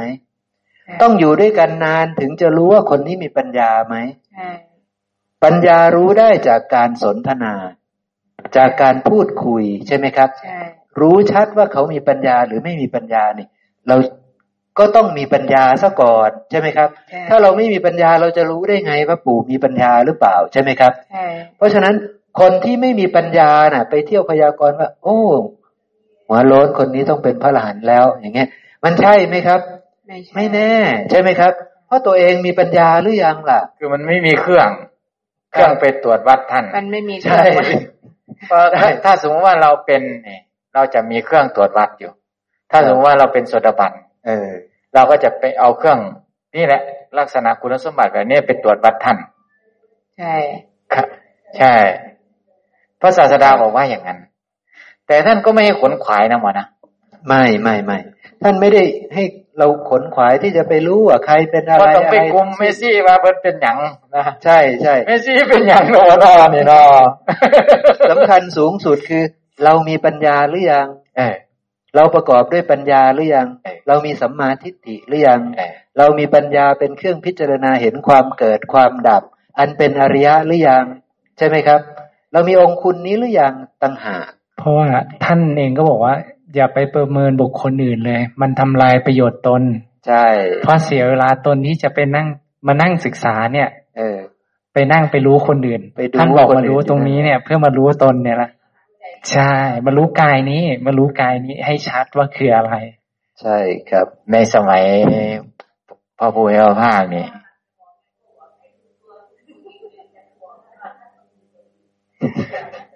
ท่านท่านรู้อยู่แม่ แม่สิ่งทั้งหลายทั้งปวงไม่เที่ยงนะแม่นะสิ่งทั้งหลายทั้งปวงไม่เที่ยง เออ สิ่งทั้งหลายทั้งปวง แม่ แม่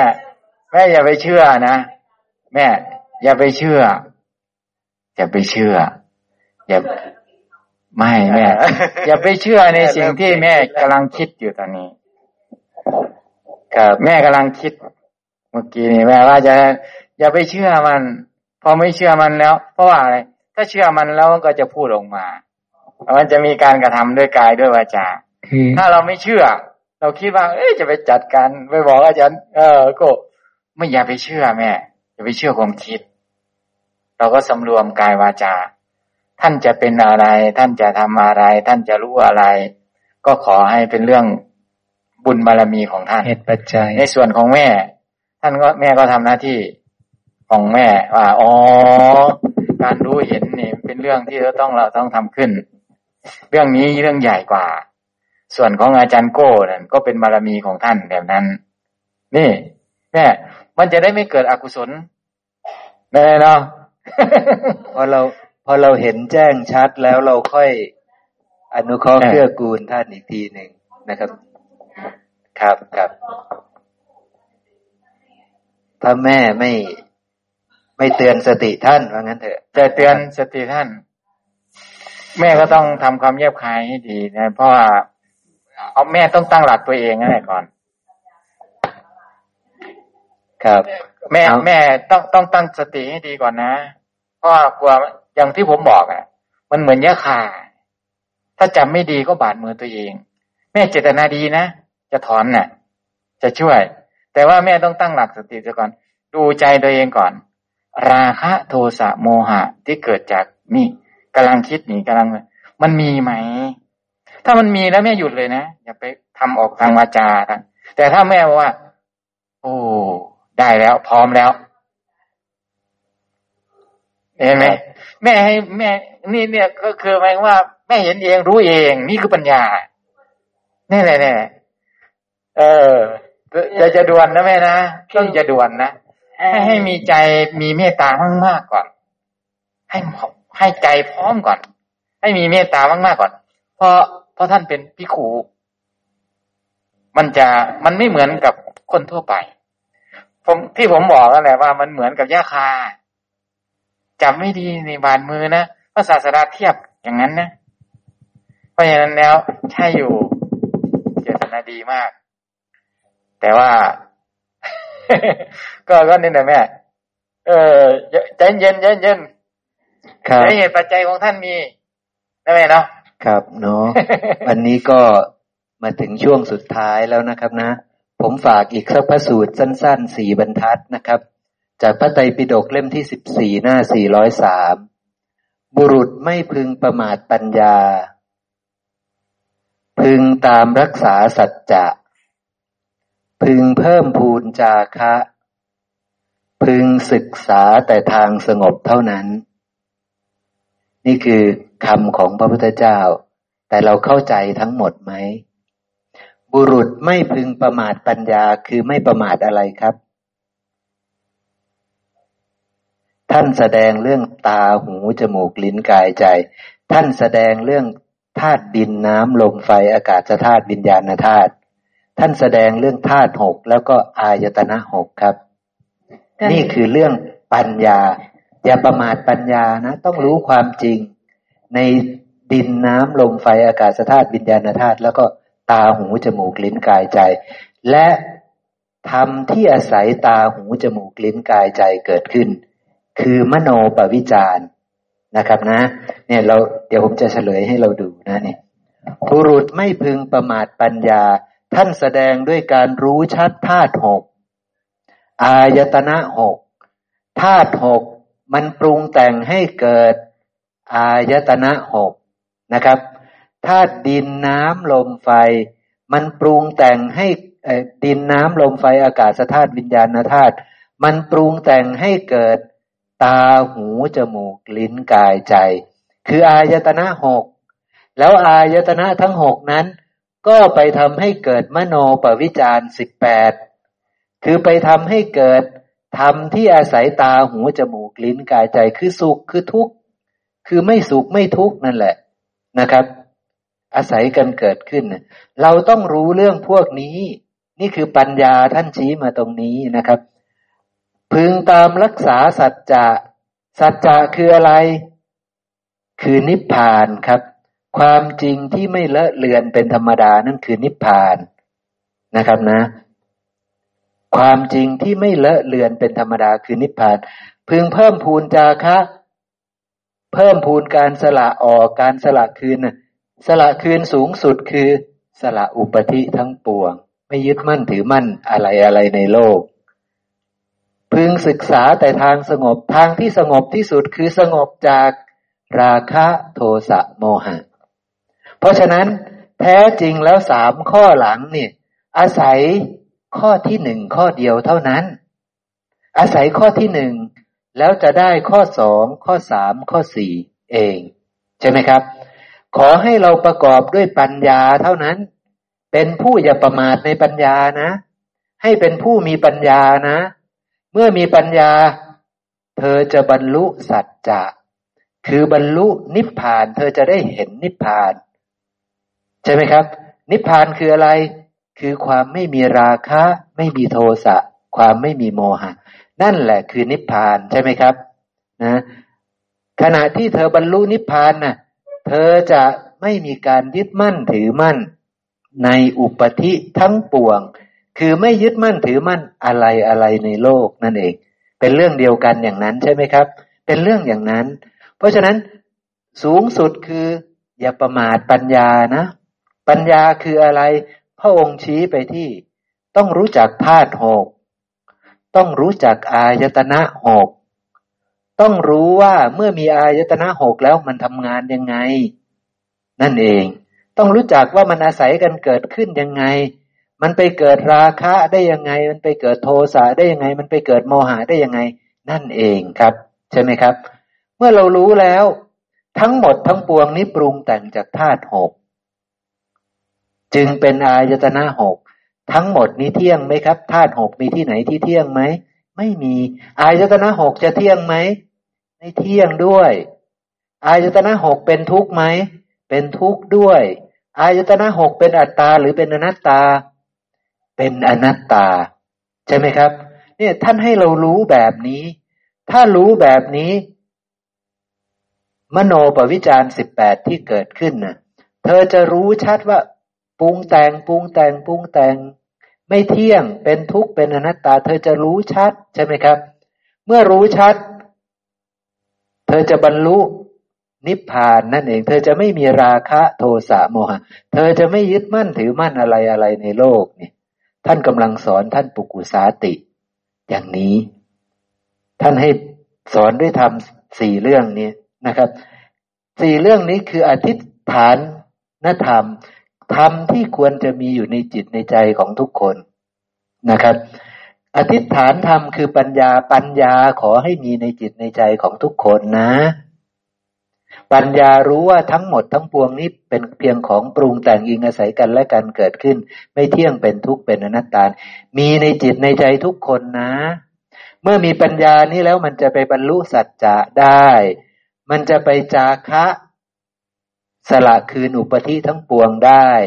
มันจะไม่ยึดมั่นถือมั่นในสิ่งทั้งปวงได้ มันจะอุปสมะคือสงบระงับ ราคะโทสะโมหะได้ นั่นเองนะครับนะ ข้อที่หนึ่งจึงสำคัญที่สุดนะครับนะ วันนี้ก็ฝากไว้เท่านี้นะครับนะนะ แล้วพวกเราก็ให้เข้ามาใส่ใจ มีเวลาเข้ามาศึกษาสนทนากันแบบนี้ครับ แล้วปัญญาเราก็จะชัดเจนยิ่งขึ้นว่า อะไรคือแก่นธรรมของพระองค์ เมื่อเราชัดเจนในแก่นธรรม ให้เราตระหนักในแก่นธรรมนั้น ให้ประกอบด้วยแก่นธรรมนั้น มีปัญญาในเรื่องนั้นๆ เมื่อมีปัญญาในเรื่องนั้น เรื่องอื่นเราไม่ต้องไปคิดว่ามันจะต้องมันจะเกิดหรือไม่เกิดมันจะเกิดเองใช่ไหมครับ เพราะเมื่อมีปัญญาแล้ว นิพพานจะปรากฏแก่เธอ ความยึดมั่นถือมั่น มันจะไม่มีในเธอ ราคะโทสะโมหะ มันจะสงบระงับไปในในเธอเองใช่ไหมครับ มันเป็นอย่างนั้นเนาะนี่คือเหตุปัจจัยที่เราจะต้องมารักษาอริยอุโบสถ เพราะว่าเราจะเข้าใจสิ่งเหล่านี้นั่นเองนะครับนะวันนี้พวกเราก็ได้มาสร้างเหตุสร้างปัจจัย เหตุปัจจัยที่เราได้สร้างนี้ยิ่งถ้าเราเข้าใจพระสัทธรรม เรารู้ว่ากรรมไม่ดำไม่ขาวเป็นยังไง เราทำกรรมไม่ดำไม่ขาวเป็นอานิสงส์นั้นจะเกิดขึ้นแน่นอนไหมครับ จะเกิดขึ้นแน่นอน เพราะฉะนั้นเราต้องใส่ใจมารู้จักสิ่งนี้นะครับเนาะนะวันนี้ก็สมควรแก่เวลาแล้วครับพ่อครับ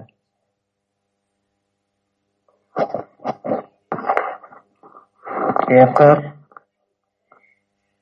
อระหังสัมมาสัมพุทโธพระกวา พุทธังพระกวันตังอภิวาเทมิ สวาขาโตพระกวตาธรรมโมธรรมังนัมสสามิ สุปฏิปันโนพระกวโตสาวกสังโฆ สังฆังนะมามินะโมตัสสะภะคะวะโต อะระหะโต สัมมาสัมพุทธัสสะนะโมตัสสะภะคะวะโต อะระหะโต สัมมาสัมพุทธัสสะ นะโมตัสสะ ภะคะวะโต อะระหะโต สัมมาสัมพุทธัสสะ